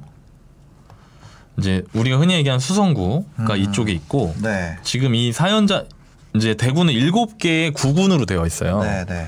근데 그 중에 이 사연자분께서 아드님, 그러니까 사연자 60세 부산 엄마님의 아드님께서 음. 거주를 희망하고 계신 곳은 이쪽 중구입니다. 아. 중구는 어, 구도심이에요. 네. 구도심인데 구도심이기 때문에 정비를 하지 않으면 우리가 흔히 얘기하는 뭐 일산 느낌, 분당 느낌 이런 데가 별로 없어요. 아. 근데 지금 여기에 재, 그 재개발 정비 사업이 활발하게 일어나고 있는 곳이 네. 이 청라 언덕역을 중심으로 한 지역입니다. 아. 네. 그리고 여기에도 아까 뭐 기사에 나온 동성로 네. SK 동, 동성로 SK 같은 경우에도 이 네. 중구 안에 분양을 했었고요. 그래서 음. 저는 거기에 일단은 후순위 청약 일정이 잡히면 네. 거기에 무조건 넣어 보셨으면 좋겠다. 왜냐면 그게 5억대거든요. 여자친구도 듣고 나도 듣고. 그렇죠. 어, 다 넣어야지. 그니까. 예, 둘다 무주택자니까. 어, 그리고 또 동시에 여기 만약에 그렇게 해서 근데 대신 이것도 계속 한도 끝도 없이 기다리다가 대구 시장이 또 확 저기 돼버리면은 네. 닥쳤던 게처럼 돼버리니까 네. 어 중구 안에 있는 분양 일정을 먼저 한번 살펴보세요 아드님께서 음. 그 다음에 그 사업지를 가보십시오 여자친구분 손잡고 네. 어, 여기에 새 아파트 들어오는 거 우리가 이 정도 가격으로 5억대 정도로 분양하는데 네. 이거 우리가 음. 분양될 수 있으면 좋으니까 이거 넣자 음. 하고 기한을 정하세요 네. 언제까지 이걸 해보겠다 우리 결혼 일정도 있으니까. 네, 그렇죠. 어. 그리고 그 기한이 넘어간다. 음. 혹은 아 여기까지만 하고 왜냐면 중구 안에서도 좀 입지가 빠지는 데들도 있거든요. 네. 분양하는데 세대수가 너무 적거나. 네 네. 그러니까 그런 거보다 그게 아니면 제가 추천해드리고 싶은 지역은 네. 이 청라 언덕역 근처예요. 어. 여기에 지금 굉장히 많은 아파트들이 네. 이게 지금 다 지은 게 아니에요. 여기 사임당님 맨날 좋아하시는 꺽쇠들 네. 있죠? 네. 얘네들 지금 다 짓고 있거든요. 네. 여기 실제로 가보면 네. 어, 그러니까 흔히 우리가 말하는 약간 천지개벽 스타일이에요. 여기가 아. 여기가 굉장히 좋아질 겁니다. 그리고 위치도 그냥 진짜 센터잖아요. 가운데. 네. 이게 그렇더라고요. 그 네. 뭐지 신도시 아니고 이 구도심에 꺽쇠들 가보면 음. 이렇게 구 보면은 이렇게 모양이 이상한데 택지 모양이 네 맞아요. 택지 모양이 이상한데 어. 꺽쇠가 박혀 있는 데가 보면은 천지개벽하는 데서 네 맞아요. 그죠? 왜냐면 네. 이렇게 모양이 이렇지 않고 반듯반듯한 네. 데가 어디냐면 거기를 우리가 흔히 얘기하는 빈 땅에 짓는 택지라고 하는데 어. 그게 대표적으로 이런 지역이에요. 네. 요런데. 음. 그래서 그러니까. 반듯반듯하죠? 네. 이거는 비, 이거 옛날 이제 옛날에 지은 아파트들인데 네, 네. 대구가 확장하던 시기에 음. 빈 땅이었어요. 네. 그러니까 이렇게 도로도 구획을 정비 정리를 해서 음. 아파트 이렇게 넣고 여기 네. 뭐 상업시설 넣고 이런 식으로 할 수 계획해서 할 수 있는 건데 네. 구도심은 이미 막 여기저기 막 뭐막 빌라 막 이런 게 막 섞여 있잖아요. 네. 그러니까 그 안에서 구역이 지정이 되면 그 구역만큼만 이렇게 어. 모양이 이렇게 막 그러니까 뭐 마름 그 부분만 21세기로 딱 바뀌는 거죠. 그렇죠. 20세기에. 네, 그렇죠. 네. 근데 여기 는 규모가 크기 때문에 어. 진짜 많이 바뀔 거예요. 아. 그리고 여기에서 네. 이제 어 그 사연자분께서 제가 아까 정해드린 예산으로 하실 수 있는 아파트 단지가 네. 몇개 있거든요. 음. 그러니까 거기를 다 가보시고 네. 그 다음에 어 사연자분이 마음에 드시는 곳에 네. 내집 마련을 하시는 건 어떨까? 네. 라는 생각이 듭니다. 그리고 아. 마지막으로 이렇게 내 집 마련을 한다고 하셨을 때 음. 조금 주의하셔야 될 부분이 있어요. 아, 뭘까요? 음, 대구는 음. 어, 지금 분양 물량도 많고 실제로 대구에 이제 임장을 가보면 제가 두 달 전에 대구 한번 갔다 왔는데 네. 도시를 다닐 때 그냥 곳곳에 크레인이 다 보여요. 어. 여기저기 올라가고 있어요. 네. 그 얘기 뭐냐 앞으로 2년 3년 안에 음. 새 아파트가 많이 들어온다. 많이 들어올 거다. 네. 대구 시장을 보면 네. 2015년 16년에 전세가가 빠지면서 매매가도 조정을 받았었거든요. 네, 네. 근데 2015년 16년에 입주 물량이 굉장히 많았어요. 어. 입주 물량이 많으면 전세가가 바로 반응을 하고 네. 전세가가 반응하면 그에 따라서 매매가도 반응하는 시장이 음. 대구 시장이에요. 네, 네. 네, 제가 지난주에 말씀을 드렸죠. 왜 임대 시장이 안정이 돼야 매매 시장이 안정이 되는지. 네, 맞아요. 그래서 대구 같은 경우에는 그때는 근데 입주 물량이 달성군 쪽에 많았어요. 음. 대구의 외곽 지역에 많았, 많았거든요. 네, 네. 그런데도 대구 중심부까지 전세가가 빠졌다. 어. 근데 지금 현재 일어나는 입주는 좀 전에 제가 지도에서 보여드린 것처럼 대구의 중심부에 많잖아요. 네.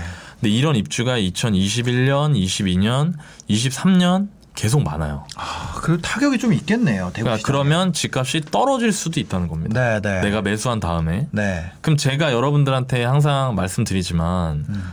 집값 떨어지는데 지금 사려는 거야? 이게 아니라 네. 내 집이니까 일단 사시는 거예요. 어. 사시고 조정기가 왔을 때 음. 그때 흔들리지 말아라. 음. 흔들리지 말고 그 시기를 돌파해 나가시면 돼요. 네. 이런 스탠스가 아니라 떨어지니까 그럼 그 시기에 집을 사야지라는 시각으로 시장을 보면 네. 어, 내 생각이 틀려버리면 내가 되게 힘들어지거든요. 예. 사실 입주 물량이 많다고 해서 집값이 떨어지냐? 그거는 항상 그렇지 않아요. 그렇죠. 예, 대표적인 예가 어, 동탄도 그러지 않나요? 그렇죠. 수도권이에요. 네, 네. 2018년 동탄이나 하남, 미사 이런 데 입주 엄청 네, 많은데 그쵸, 그쵸. 그때 그 주변에 집값 떨어지겠지 기다리시던 분들 되게 황당해졌거든요. 그러니까 그런 걸로 그러니까 어설프게 시장 예측하려고 하면 안 돼요. 인간의 네. 영, 신의 영역에 도전하는 것보다 내가 감당 가능한 선에서 좋은 집을 사서 네. 그런 조정기에 흔들리지 않고 쭉 거주를 해나가시는 거. 음. 이 마인드를 가지셔야 돼요. 네. 아. 그래야 그런 시기가 왔을 때 흔들리지 않으실 수 있거든요. 그리고 제가 지금 말씀드린 가격대의 대구 아파트들은 장기적으로 봤을 때는 어, 좀, 좀 괜찮을 것 같아요. 네. 그러니까 그렇게 결정을 하시면 좋을 것 같다. 아, 네.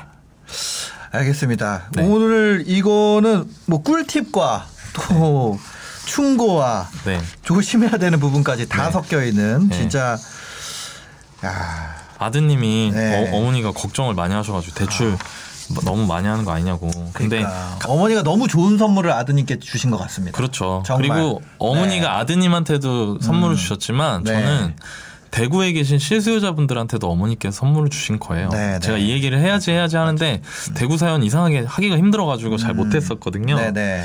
그리고 아까 말씀드린 것처럼 대출은 네. 어 그냥 무조건 나쁜 게 아니다. 음. 똑같은 집을 똑같은 대출을 내서 산다고 하더라도 네. 누구는 나중에 웃고 누구는 어. 울거든요. 네. 그러니까 내가 잘 알고 있는 게 중요하다. 대출이 뭔지에 대해서. 예. 그리고 제가 가끔 부산 가요. 어. 네. 임장도 있고 뭐 네. 가요. 아 맞아. 아까 채팅방에 그거 있더라고요. 임장이 뭔가요? 아 임장은 네. 현장을 답사하는 걸 말합니다. 네. 네. 그렇다고 합니다. 현장 답사를 가보는 거. 임장이라고 네. 합니다. 그 제가 지지난 주에 부산 임장 갔었는데 네. 공항에서 저 어떤 분이 알아보시고 어. 네. 인사를 해주셔서 네. 너무 반가웠습니다. 네. 너다이님 보시는 네. 분들은 아는 척 많이 해주시기 바랍니다. 아니요, 아니요, 괜찮습니다. 제가 그거 좋아하시는구나. 아니요, 아니요. 약간 그런 타입이시구나. 아, 제가 호흡이고 있었어요. 네, 네. 뭐 이렇게 호비죠 호비죠 하고 있는데 너무 민망해서 아, 네네네. 예. 그래서 아. 하여튼 나중에 어머니 저 대구에서 혹시나 네. 보시면 음. 네 아, 아는 척 해주세요. 알겠습니다. 네. 네. 그 뭐야 다음 또 전화 받아보도록 하겠습니다. 네, 네. 여보세요. 네? 네, 저희 방송 꺼주시고요. 네. 저 됐어요? 네, 네. 저희 신사임당 주원규입니다. 반갑습니다. 어, 안녕하세요. 네, 네, 안녕하세요. 안녕하세요. 네. 어떻게 지내세요 요즘에? 아, 저 잘 지내고 있어요. 네. 어, 대박. 아. 네. 어, 네 간단하게 어 저기 가- 자기 소개하고 궁금한 점 말씀해 주시겠어요? 어, 갑자기 끊어주셨네. 어 아이고 어머, 이거 끊어지면 되- 이거 다시 연결하기 어려운데. 운이 운이 어떡해. 거기까지인가? 어떻게? 계속 전화 전화 계속 오기 어떡하지? 때문에. 아 이거 연결 어려울 어머. 것 같은데. 어휴. 네. 이거 전화 잠 이거 전화 소리 좀 내- 낮춰주세요. 이 그 뭐지 전화 주신 분은 저희가 음 어떻게 해야 되냐 이거 다음에 사연으로 하거나 네, 사연을 네. 넣어주세요. 저희가 그리고 아, 전화했었다고. 아니다. 네. 전화를 한번 드리죠.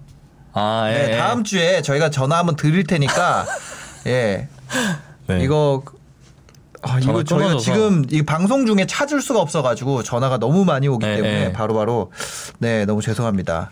바로 또 다음 전화 연결해 보도록 하겠습니다. 네, 네. 여보세요. 아, 여보세요? 아 네 안녕하세요. 네. 아 네 반갑습니다. 지금 전화로 상담 신청해 주신 거죠? 아, 네네. 연결이 되었습니다. 네. 네. 아, 감사합니다. 어머. 네, 네. 너무 안- 네, 네. 네, 그 저기 지금 방송을 보고 있으면 방송 잠깐 꺼주시고 전화로만 상담을 해 주시면 좋을 것 같아요. 네네. 네, 뭐 어떤 게 고민이셔서 또 전화를 주셨나요? 아, 제가 내년에, 내년 초쯤에 결혼 예정인데요. 네, 축하드립니다. 네네. 감사합니다. 네, 네, 천안에 제가 지금 살고 있는데, 네, 네. 그 남자친구는 서울 내곡동이 직장이에요. 네, 아, 네, 네. 네, 그래서 지금 남자친구는 성남에서 네. 월세를 살고 있거든요. 음, 네. 근데 저는 이제 아, 남자친구는 연봉이 네, 4,500 정도 되고요. 네, 네. 저는 3,500 정도 되고 네. 서른 초중반이거든요, 둘 다. 네, 네. 동갑이고 어 저희가 지금 모아놓은 자산이 한 1억 5천 정도 돼요. 네. 음, 네, 근데 이제 전 살고 있는 집 보증금이랑 다 해서 1억 5천이고, 네, 네. 근데 저는 이직이 좀 수월한 편이라서 네. 네. 친구는 좀 안정적인 직장이고 해서 제가 이직을 해서 같이 지내려고 하는데 수원 정도의 지역에서 네. 저희가 자리를 잡으려고 하고 있거든요. 네. 근데 수원에도 조금 알아보긴 했는데 네. 어, 어느 정도의 대출을 받아가지고 네. 어느 지역에서 좀 자리를 잡아야 될까가 조금 애매하더라고요. 음. 아, 그거를 상담 드리려고 연락을 드렸어요. 수원 아 지금 그 여자친구분이 천안에 사시는 거죠? 네네. 네, 천안에 음. 사시고 남자친구분은 성남에 사시고 네. 그런 상황입니다. 그렇죠. 그 두 분이 그 네. 저기 그 지출이 얼, 얼마 정도 되, 되실 것 같으세요? 그런 어 결혼을 결혼이 다음 달이라고 하셨나요? 아니 내년 초에 할 내년 초요. 음. 네. 어 일단 지출이 좀 정해지긴 해야 돼요. 왜냐면 아, 매, 네. 매달 매달 내 보니까 우리 남자친구가 한 달에 한 100만 원 정도 쓰는 것 같다거나. 음. 네. 네, 지금 많이 절약해서 네. 각자 한 100만 원 안쪽으로 쓰고 있는 것 같아요. 다 아. 포함해 가지고. 그러면 아마 합치시면은 뭐 공과금 뭐 관리 뭐 이런 거 관리비 이런 거 하면은 한 네. 200만 원 정도로 봐야 될 것 같아요. 그거를 목표로 네, 네. 월 지출을 정하셔야 될 것 같고요. 네. 아까 얘기 말씀하셨던 8천만 원이 세전이에요, 아니면 세후예요? 내수로 받으시는 거예요? 세후. 세후요. 네네. 세, 금 떼고 나서. 네네. 그러면 이거를 그럼 한 달에 한한 600에서 700만 원 정도의 소득이 되시겠네요. 두 분이 합치면. 합쳐서. 그죠? 네네. 네네. 음, 그러면 이제 제가 그냥 보수적으로 600 정도라고 할게요. 네. 그러면 400이 남잖아요. 네. 그죠? 그럼 그 중에 한 200, 150, 200 정도 로 대출 네. 상환을 한다고 치면은 대출은 사실 일으킬 수 있는 대출은 4억까지도 돼요. 음. 네. 그거를 계속 갚아 나가실 수 있어요. 그리고 충분히 룸이 네. 있으시기 때문에 네. 나중에 일시적으로 뭐 자녀를 이제 낳으시거나 외벌이가 되신다고 하더라도 그 시간을 좀 버텨 나가실 수는 있거든요. 네. 근데 어 아까 자기 자본이 1억 5천 정도 된다고 하셨잖아요. 네. 근데 수원 같은 경우에는 지역이 규제 지역이기 때문에 네. 어, 두 분이 아까 좀 전에 사연에 나왔던 것처럼 결혼을 하시기 전에 주택 마련 하시는 게 나을 것 같긴 해요. 왜냐면 보금자리를 쓰시는 게 낫기 때문에. 아. 네. 예, 왜냐면 두 분 지금 세후로 8천이면 세전 세전으로 8,500 넘어갈 거거든요. 네 네 넘어갈 것 같아요.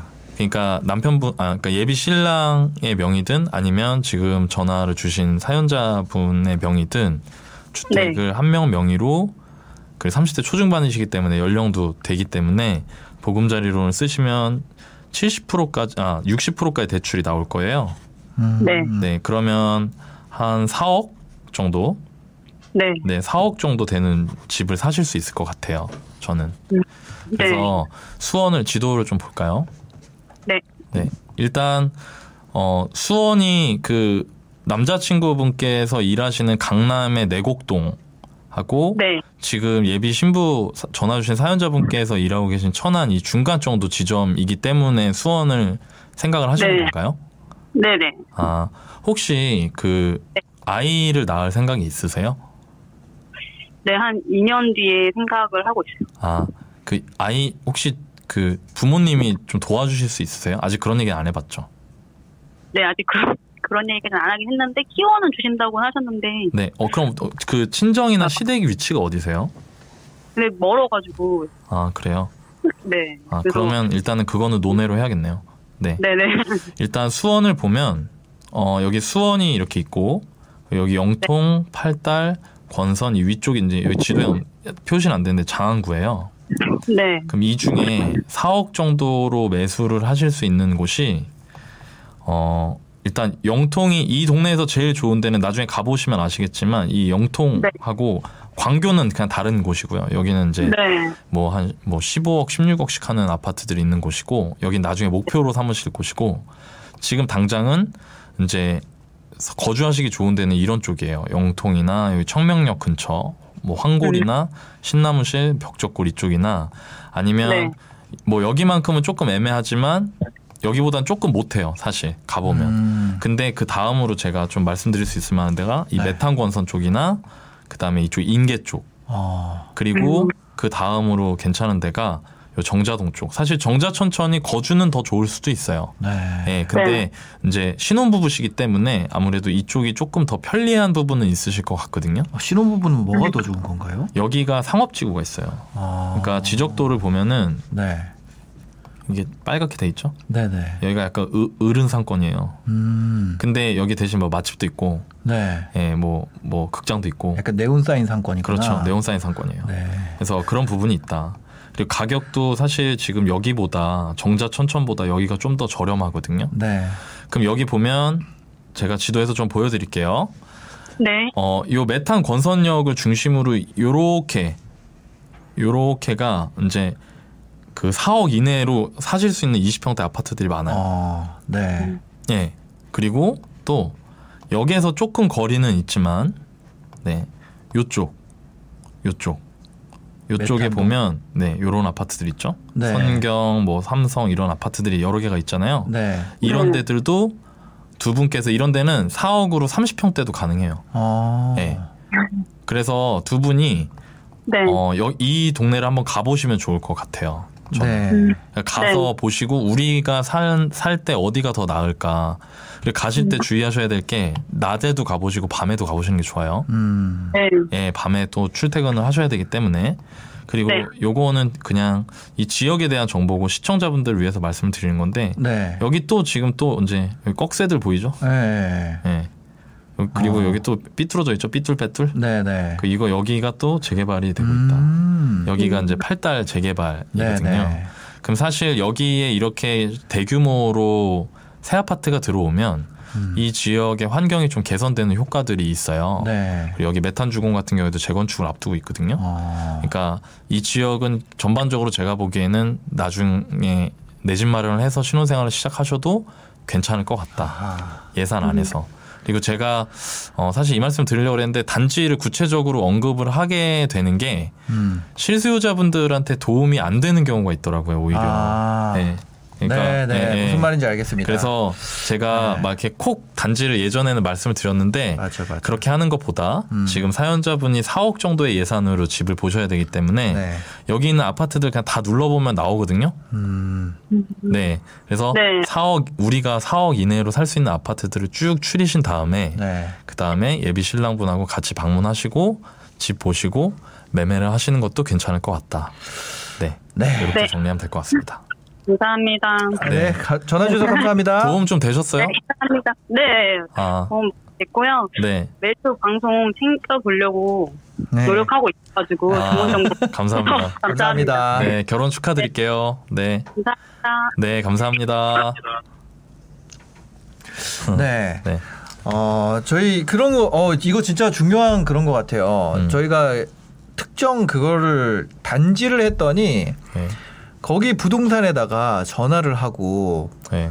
뭐그 매물이 똑같은 매물인데 호가가 올라간다거나 그런 상황이 어, 발생이 되더라고요. 그래서 네. 저희가 이번 회차부터는 특정 단지 언급을 안 하기로 했습니다. 네. 왜냐면 이제 이것도 제가 저랑 신사임당님이 이 방송 음. 운영하는 취지인데 네. 이제 실수요자분들 도우려고 하는 건데 이게 정작 그분들한테 맞아요. 도움이 안 되는 일이 생겨버리니까 네. 안 맞더라고요. 그냥 취지. 네. 그래서 이렇게 이제 언급을 해드리고 네. 이 상태에서 사실 찾아보는 건 어렵지 않으니까 음, 예산만 정해지면 네. 이거는 사연자분들 몫으로 남겨두는 걸로 예, 그렇게 진행을. 하겠습니다. 네. 네. 그리고 저희가 그 정말 안타까운 게 뭐냐면 음. 실거주를 하려 그러는 분보다 투자를 하려 그러는 분이 부동산에 대한 관심도가 더 높다는 거예요. 맞아요. 그거를 어떻게 네. 막을 수가 없어요. 막을 그러니까 수뭐 예를 들어서 공공재 개발도 네. 공공재 개발 한다고 나오잖아요. 음. 그러면 그 주변에 이사에 이사에 이제 뭐 빌라 묶인다 이 얘기 하기 전까지 음. 예상되는 데들 다 관심이 엄청 높아. 실제 거기에 쓰라고 하는 사람들은 보다 네, 맞아요. 근데 이 이거를 아, 이걸 어떻게 해야 될지 네. 이게 해소가 안 되면 네. 어떤 부동산에 대한 정보를 알려주더라도 이런 음. 역효과를 막을, 막을 수 수가 방법이 없어요. 없는 것 같아요. 그러니까 저는 그렇게 네. 생각해요. 이것도 아까 말씀드린 것처럼 이제 옳고 그르다의 문제로 보는 거는 네. 어 별로 안 좋다. 제가 음. 생각하기에. 그러니까 어 그러면 안 되지. 저런 나쁜 사람들이라고 하는 것보다 왜냐면 네. 사람은 다 그래요. 다 그게 베이스예요. 자기의 이익을 위해서 움직이는 게. 네. 그러면 여기서 해야 될 거는 실수요자분들이 더, 더 적극적으로 네. 예, 내가 이걸 하겠다. 그럼 내가 저 사람들한테 지지 않겠다는 마음으로 아, 그렇게 좀 적극적으로 보셨으면 좋겠다는 생각이 들어요. 왜냐하면 저는 좀 안타까울 때가 있거든요. 네. 이거 이분한테 좋은 건데 음, 이 이분을 위해서 진짜 좋은 물건인데 정작 네. 그분은 그거를 이렇게 민기적 민기적 하는 거예요. 그러니까 아. 왜냐면 내가 경험도 없고 하니까. 네, 네. 그러니까 그러시기보다 내 집 마련 하실 거면 좀 적극적으로 보시면 좋을 것 같습니다. 네. 그래서 저 제가 지금 계획하고 있는 거는 이런 음. 거예요. 진짜 진짜 재밌는 걸 만들어서 음. 그냥 보다 보면 부동산이 배워지게. 그 그래서 부동산 웹 드라마를 좀 해볼까 예, 생각 중입니다. 그냥 그 뭐냐면 예를 들면 뭐 이런 이런 거죠. 재밌겠다. 지금 수원시청역 있는데 얘기했잖아요. 네. 수원시청역에서 집 구하는 얘기 그냥 그런 드라마예요. 막 가서 막 배회하고 막 예, 예. 어떻게 하는 거야? 막. 예, 그냥 그런 거. 그런 거를 좀 하면 보면서 재미도 있고 무주택자라도 내가 부동산에 관심이 없어도 없으면 재밌어야지 그렇죠. 이 드라마를 볼 거 아니에요. 네. 그래서 좀 그런 걸 하는 게 뭐 맨날 우리가 정책 분석해서 얘기를 해주고 어디가 좋다고 맞아요. 얘기를 해도 이게 부동산 좋아하는 사람만 보잖아요. 네. 그러니까 그런 거를 좀 바꿔보면 어떨까 이런 생각이 내가 중요하죠. 뭐. 뭐, 뭐 정책이 어쩌고 시장이 어쩌고 그게 뭔 상관이에요. 네. 그죠? 하여튼 그렇게 해보면 저도 출연하나요?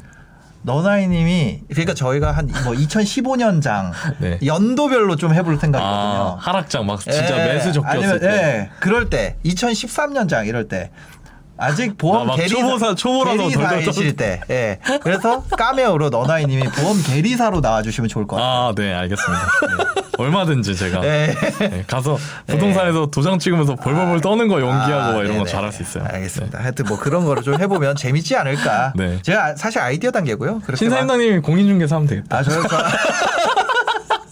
아.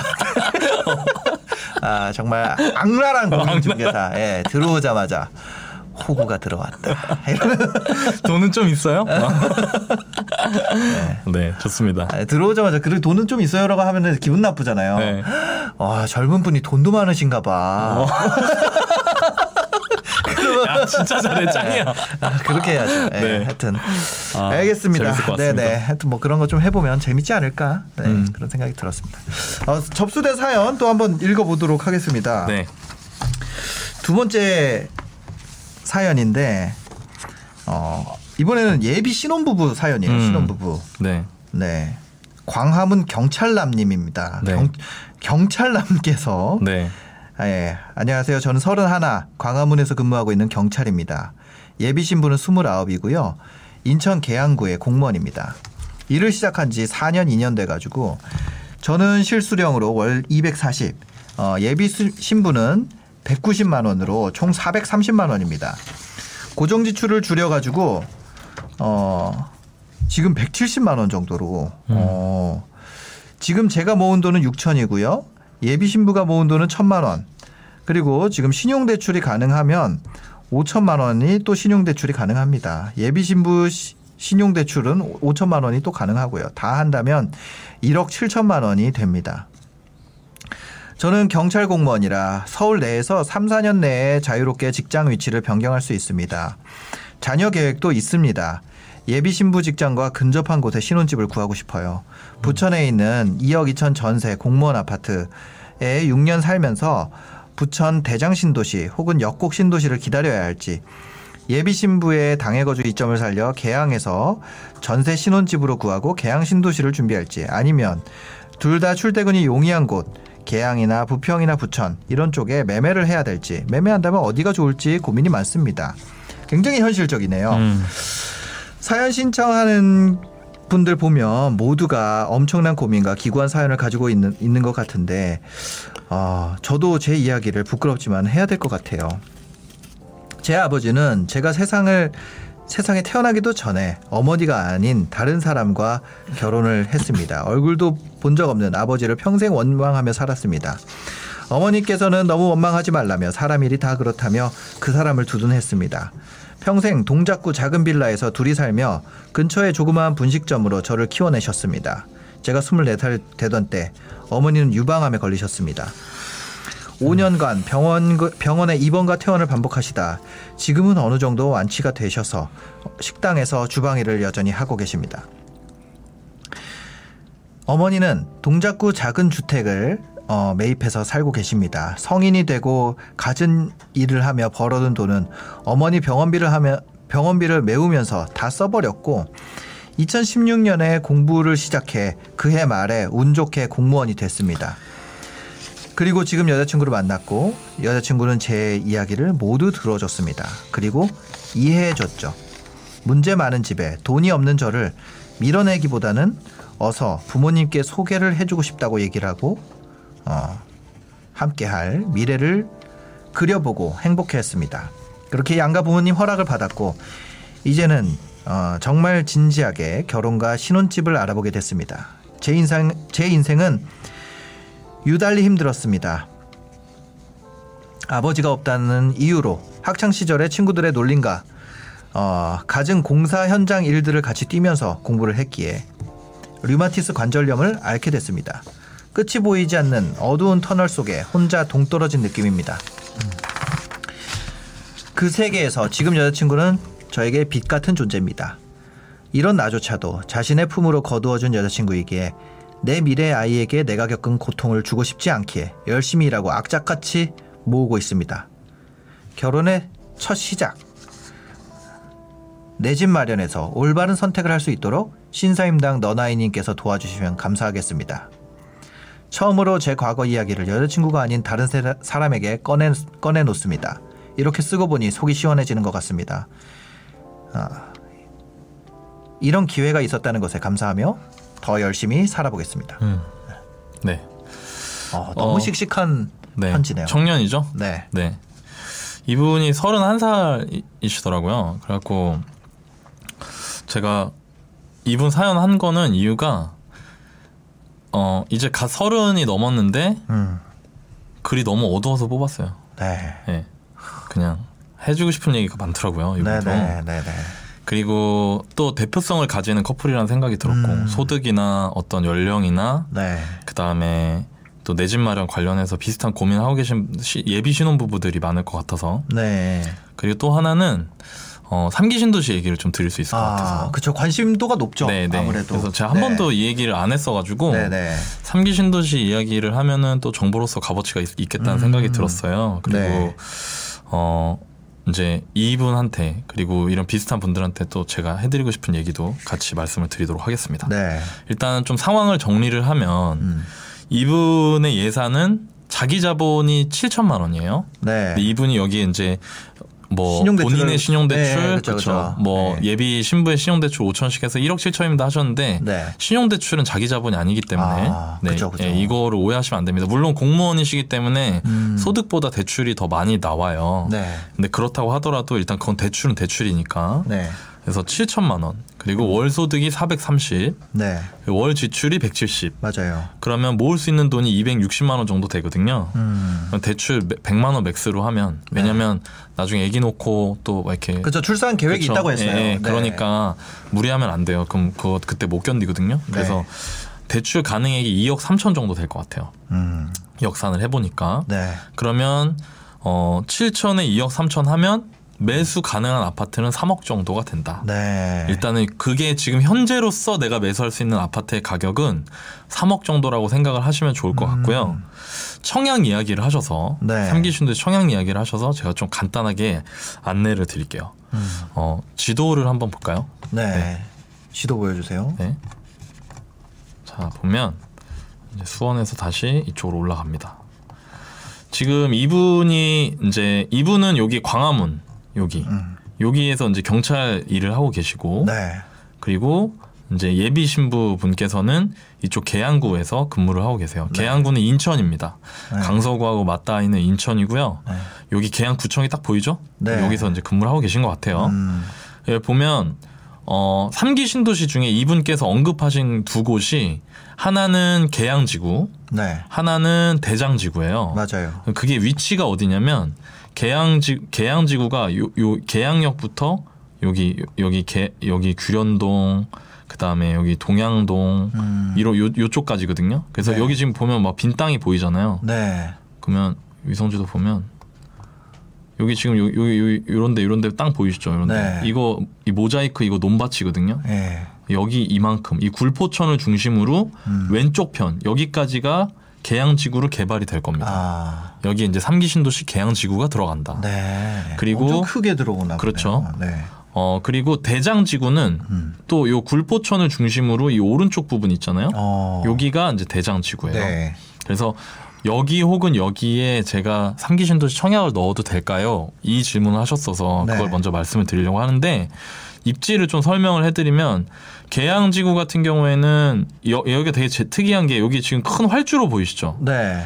이 활주로가 여러분들이 위성지도 보실 때 유심히 보실 게 제가 지난주 인천 얘기할 때도 그랬는데 이렇게 산으로 이렇게 막혀 있으면 음. 네. 이 지역과 이 지역의 위치 물리적 거리는 얼마 되지 않지만 왕래가 거의 끊어져요. 음. 생활권이 분리가 됩니다. 네. 그래서 여기 넘어가면 이제 서구 청라 쪽으로 들어가는 데인데 네. 청라에서 계양 왔다 갔다 하시는 분이 거의 없어요. 아. 네, 이 도로 하나밖에 없는데 이 도로도 항상 안 막히거든요. 네, 네. 반대로 또 보면 여기 김포공항이 있으면서 여기가 이제 서울 강서구 우리가 흔히 얘기하는 이제 마곡이 이쪽에 있는데 아, 네. 지도만 놓고 보면은 위치적으로 물리적으로 거리가 멀지 않잖아요. 바로 옆이네요. 근데 이게 왔다 갔다가 굉장히 불편합니다. 공항이 있어서. 공항이 이렇게 가로막고 있기 때문에 아.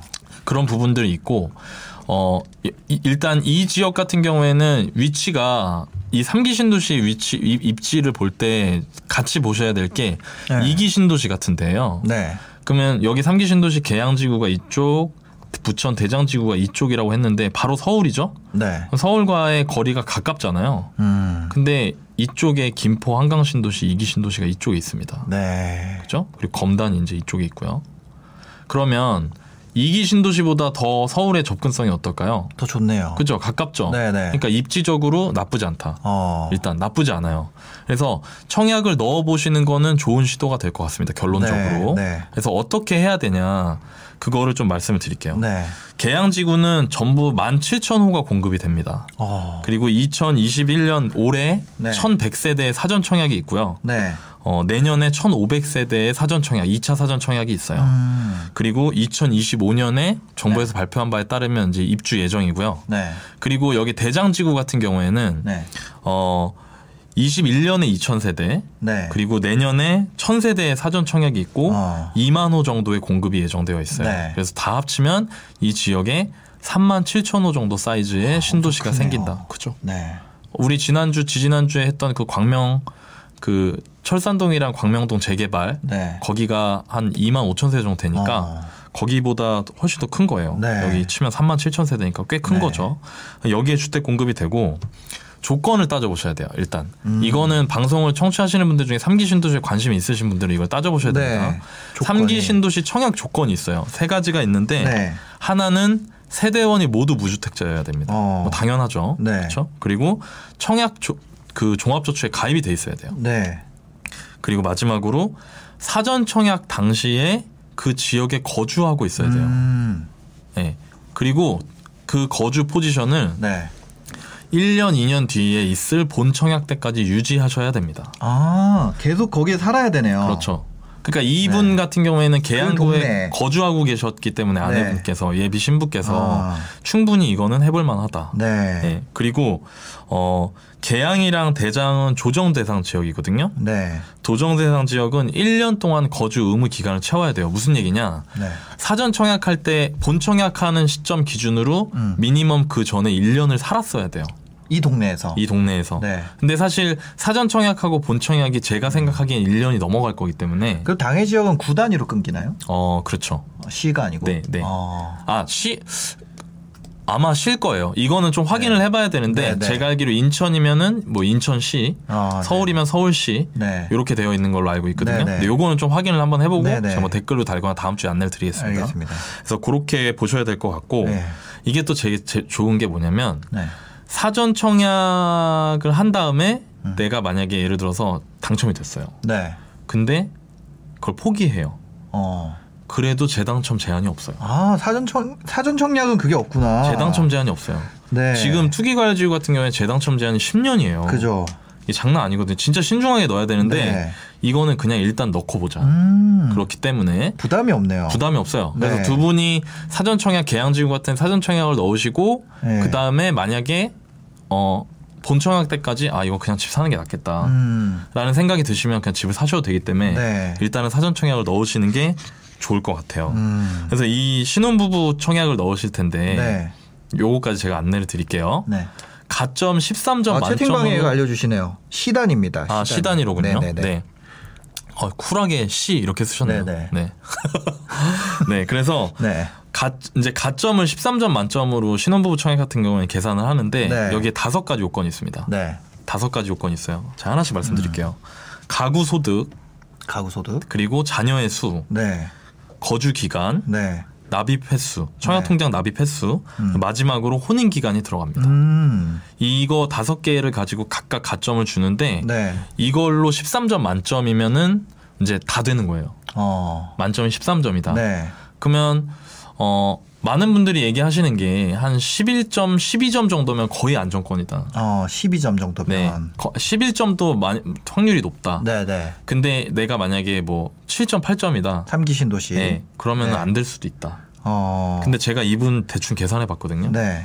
한 8점 정도 될 것 같아요. 아, 그러면 안 되겠네. 네, 제가 하나씩 하나씩 따져봤는데 네. 근데 그래도 모르니까 어. 그래도 모르니까 네. 재당첨 제한 같은 것도 없고 음. 그러니까 그냥 일단 사전 청약을 넣으셨으면 좋겠어요. 너도 손해는 아니죠. 손해 볼 게 없어요. 네. 그러니까 일단 사전 청약을 넣으셨으면 좋겠고 음. 어 사실 계양지구 같은 경우에는 통장 네. 대비 세대 수가 어 비율이 되게 낮더라고요 보니까 어. 그러니까 경쟁률이 박 터질 거예요. 네. 그러니까 플랜 B를 세워야 된다. 네. 일단 첫 번째 플랜은 제가 아까 말씀드린 것처럼 본인의 자격 조건을 확인하시고 음. 가점을 내본 다음에 만약에 10점이 넘는다. 근데 네. 제가 보기에 아이도 없고 하시기 때문에 10점 네. 넘기 힘들 거예요. 근데 어. 나- 만약에 10 점수 내가 된다라고 하면은 네. 이걸로 밀어붙이시면 좋을 것 같고요. 네, 네. 만약에 그게 아니라 저는 그냥 내 집 마련 하겠습니다. 네. 라고 한다면 어디를 보셔야 되냐? 그건 제가 지도에서 말씀을 드릴게요. 어. 네. 네. 지도 보여주세요. 지도를 보시면 여기 이제 이분이 본인 이제 예비 신부에 대한 마음이 너무 각별해서 네. 여기 또 계양구청 근처에 거주를 하고 싶다고 하셨잖아요. 네, 네. 근데 여기서 3억 이내로 살 수 있는 아파트가 음. 이렇게 보면은 여- 사실 계산택지라고 해서 네. 계양구 아파트는 이 인천 지하철 1호선을 중심으로 이 아래쪽에 다 있다고 보시면 돼요. 어. 이 위쪽에 뭐 아파트 있긴 한데 네. 환경이나 이런 부분이 이쪽보다 훨씬 네. 좀 떨어지는 거- 게 있어서 네. 이 안에서 20평대 아파트를 거- 매수하실 수 있어요. 어. 그 중에 어, 이 이막역 앞에 있는 이막 역세권 아파트들 네. 여기하고 그 다음에 요 대표적으로 네. 이 계양구청 바로 옆에 있는 음. 여기 여기 이제 도두리 마을이라고 하는데 여기도 네, 네. 이제 20평대 아파트들이 있거든요. 네. 아. 여기는 다 30평대고 그래서 여기하고 여기를 가보시고 음. 하시면 좋은데 네. 저는 개- 그냥 제 개인적으로 비슷한 금액이라면 역세권을 하겠습니다. 어. 네. 역세권을 할 것 같아요. 그래, 네. 그래서 이쪽 이쪽 다 가보시고 결정을 하시면 좋을 것 같고요. 음. 여기를 가셨을 때 어, 두 분께서 조금 마음에 안 드실 수도 있어요. 왜요? 어, 나- 많이 낡았거든요. 아, 연식. 네, 많이 낡아서. 네. 그래서 제가 또 이 또 이런 비슷한 고민을 하시는 분들께 제 팁을 하나 드리면 네. 두 분의 직장이 또 공무원 두 분이 두분다 공무원이시기 때문에 네. 현금 흐름이나 이런 게 많지는 않아도 안정적이잖아요. 음. 그래서 이런 경우에 쓸 수 있는 전략이 세를 끼고 먼저 사는 거예요. 아, 그죠. 예. 대신 제가 아까 예산을 정해드릴 때 3억의 예산을 정해드렸잖아요. 네. 어, 삼산동. 인천의 삼산동이라는 곳이 있거든요. 음. 요것도 지도를 다시 한번 볼게요. 네. 여기가 이제 계양구고 밑으로 경인고속도로 뚫고 내려가면 네. 바로 삼산동이 나옵니다. 어. 여기 예쁘게 생겼죠. 네. 그죠? 모양새가. 녹색도 많고. 그쵸. 네. 그래서 뭐 위성지도 보면은 이렇게 생겼어요. 이렇게. 음. 이렇게 다 이렇게 풀, 이 굴포천 네. 이렇게 지나고 아파트들이 이렇게 쫙 있어요. 그리고 이 도로, 이 도로를 중심으로 분위기가 많이 바뀌는데 저는 개인적으로 오른쪽을 네. 예, 좀 좋다고 생각해요. 어. 예, 지역이 살기가. 네. 여기도 연식이 좀 된 때 아닌가요? 어, 됐지만 훨씬 네. 단지가 컨디션이 네. 훨씬 좋아요. 가보면. 어. 그래서 그러니까 예를 한번 볼까요? 네. 네. 뭐 이런데 보면 어. 그러네. 네. 좀더 깔끔합니다. 네, 훨씬. 네, 네. 근데 이제 아까 우리 봤던 곳들을 보면은 네. 좀 약간 음. 느낌이 더 빽빽하고 네. 좀 낡은 느낌이 나거든요. 네, 네. 그래서 요거는 가보시면 더 느낌이 오실 아. 거예요. 그리고 가격도 더 비싸요. 그래서 네. 사실. 어, 저 앞- 밑에 쪽 보니까 건폐율도 밑에가 더 널널한 것 같아요. 네, 그렇죠. 네. 네. 근데 사실 여기는 뭐, 뭐 재건축이나 이런 걸 보기에는 너무 이른 감이 네. 있고요. 아니 그게 아니라 그냥 동강 간격만 봐도 어, 그렇죠. 예, 살- 그런 부분에서의, 예. 그런 네. 부분에서의 쾌적함이 있어요. 네. 그래서 여기 이쪽 지역에서 20평대, 네. 방 3개짜리가 한 4억 정도 하거든요. 어. 그럼 전세를, 전세가 들어있는 집을 사시는 겁니다. 음. 7천만 원이 있고 또 네. 신용대출이 있다고 하셨으니까 네, 네. 그걸 적절히 활용하셔서 어. 집을 사놓고 네. 계양구 근처에서 그럼 내가 사, 들어가 살 수가 없잖아요. 네. 어, 그러니까. 이, 이 계양구청 여기가 직장이라고 하셨고 역 근처에 살기를 원하셨기 때문에 네. 이, 이 지역 이 지역 전체 네. 이 지역 전체에 어 10평대 아파트가 있어요. 어. 거기 월세 시세가 한 네. 천에 오십 정도밖에 안 합니다. 아파트인데 천에 50이요? 싸죠. 아파트인데?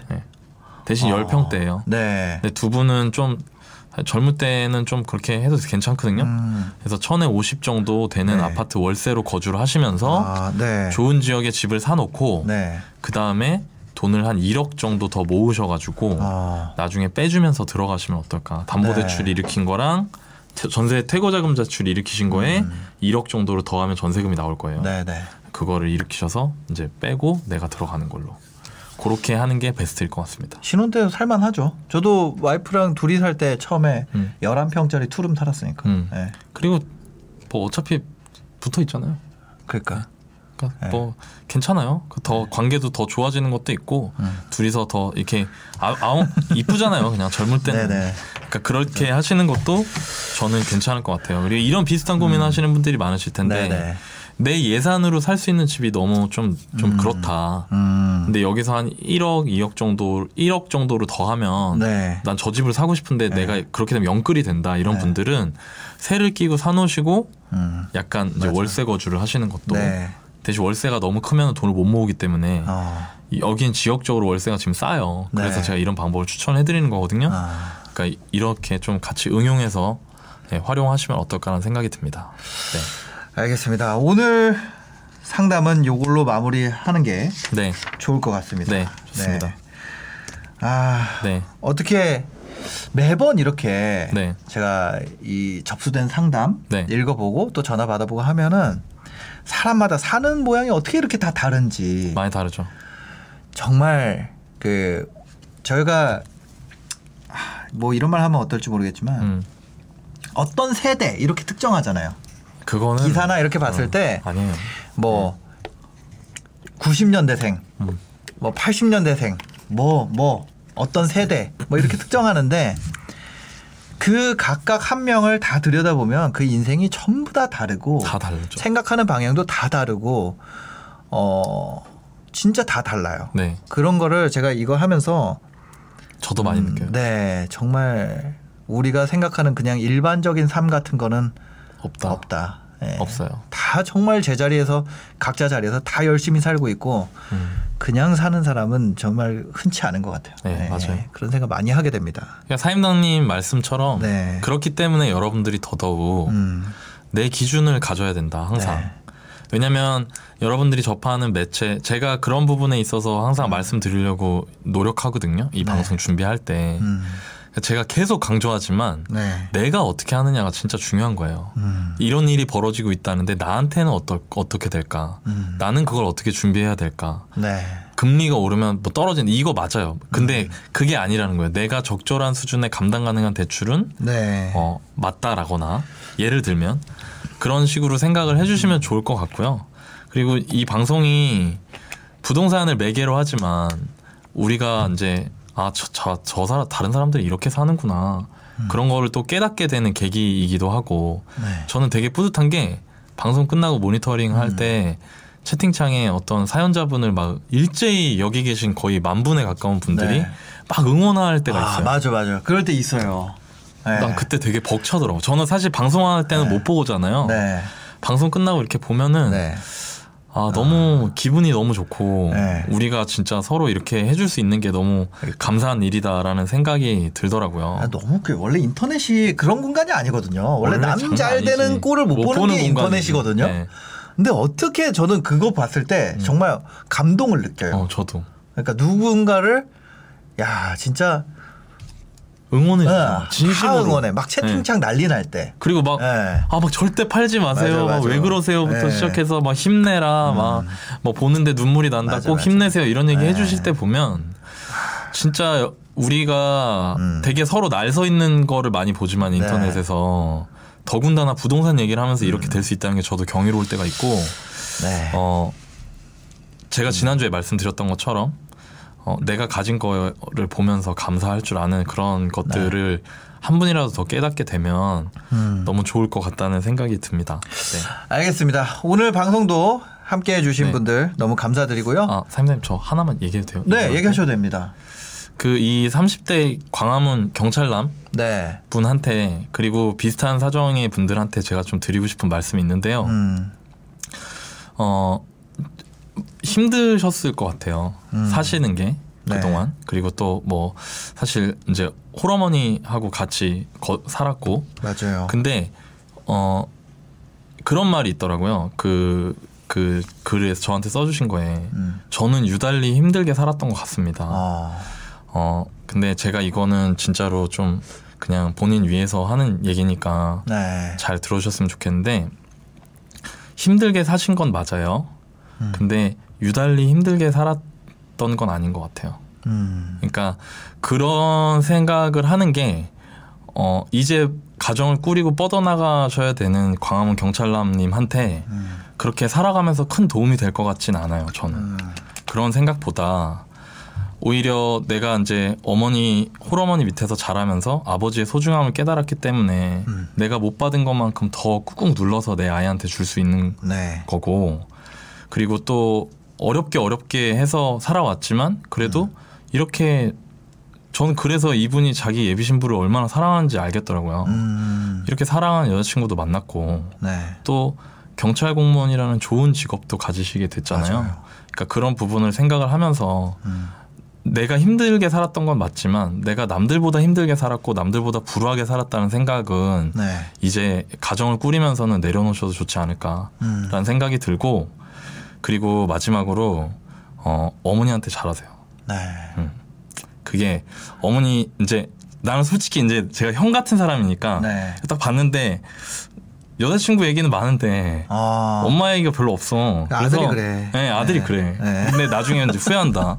네. 네, 나중에 그러면 안 되니까 네. 어머니한테도 항상 그리고 잘하는 거 별거 아니에요. 음. 그냥 표현하면 돼요. 뭐, 네. 뭐 저는 원래 뭐 그런 거 표현할 줄 아는 사람이 아닙니다. 이런 거는 그런 거 아니고 네. 전화 드리고 뭐 사랑합니다, 감사합니다 얘기 자주 하고 예, 그렇게 하셨으면 좋겠어요. 나 이게 좀 걸리더라고. 아 너무 여자친구 네. 얘기밖에 없어가지고 어, 그래서- 이런 나를 안아줬던 건 여자친구밖에 없어. 그러니까 엄마도 안아줬는데 엄마도 얼마나 이게 어- 저기 했는데 그 엄마 엄마 생각도 하고 네. 또 이제 둘이 살다가 결혼하면은 네. 어머니 남잖아요. 그러니까 어머니 생각도 하고 자주 연락 드리고 네. 사랑한다 말씀드리고 음, 네. 예, 그렇게 하셨으면 좋겠고 지금까지 하셨던 것처럼 쭉쭉 뻗어 나가실 수 있을 거라고. 아 그리고. 경찰의 공무원 와이프 공무원이고 나 경찰이면 진짜 괜찮은 거죠. 아, 좋은 거죠.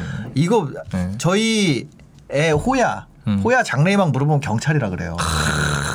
얼마나 멋있어 진짜. 진짜 멋있다. 네. 아, 아빠 닮아서 현실적이다. 우리 딸은 공주래. 아 진짜 경찰 좋아해요. 네. 야. 너무 그 사회적으로도 네. 어, 인정받고 보람 있는 네, 직업이죠. 좋은 직업이라고 네, 생각합니다. 네. 행복하기를 바라 바라겠습니다. 축복 네. 아, 앞날을 제가 축복합니다. 네. 알겠습니다. 오늘 영상 봐주신 어, 시청자분들 감사하고요. 저희 실시간 방송으로 참여하시면은 채팅에도 참여하실 수 있고 또 실시간 전화 상담도 할 수 있으니까 어, 꼭 실시간으로 많이 참여해 주시기 바랍니다. 아 여러분들 좋아요 한 번씩 눌러 주십시오. 네, 좋아요 한 번씩 눌러 주시고요. 네. 저희는 이만 인사드리도록 하겠습니다. 네. 시청해 주셔서 감사합니다. 행복한 하루 되세요. 감사합니다. 또 만나요.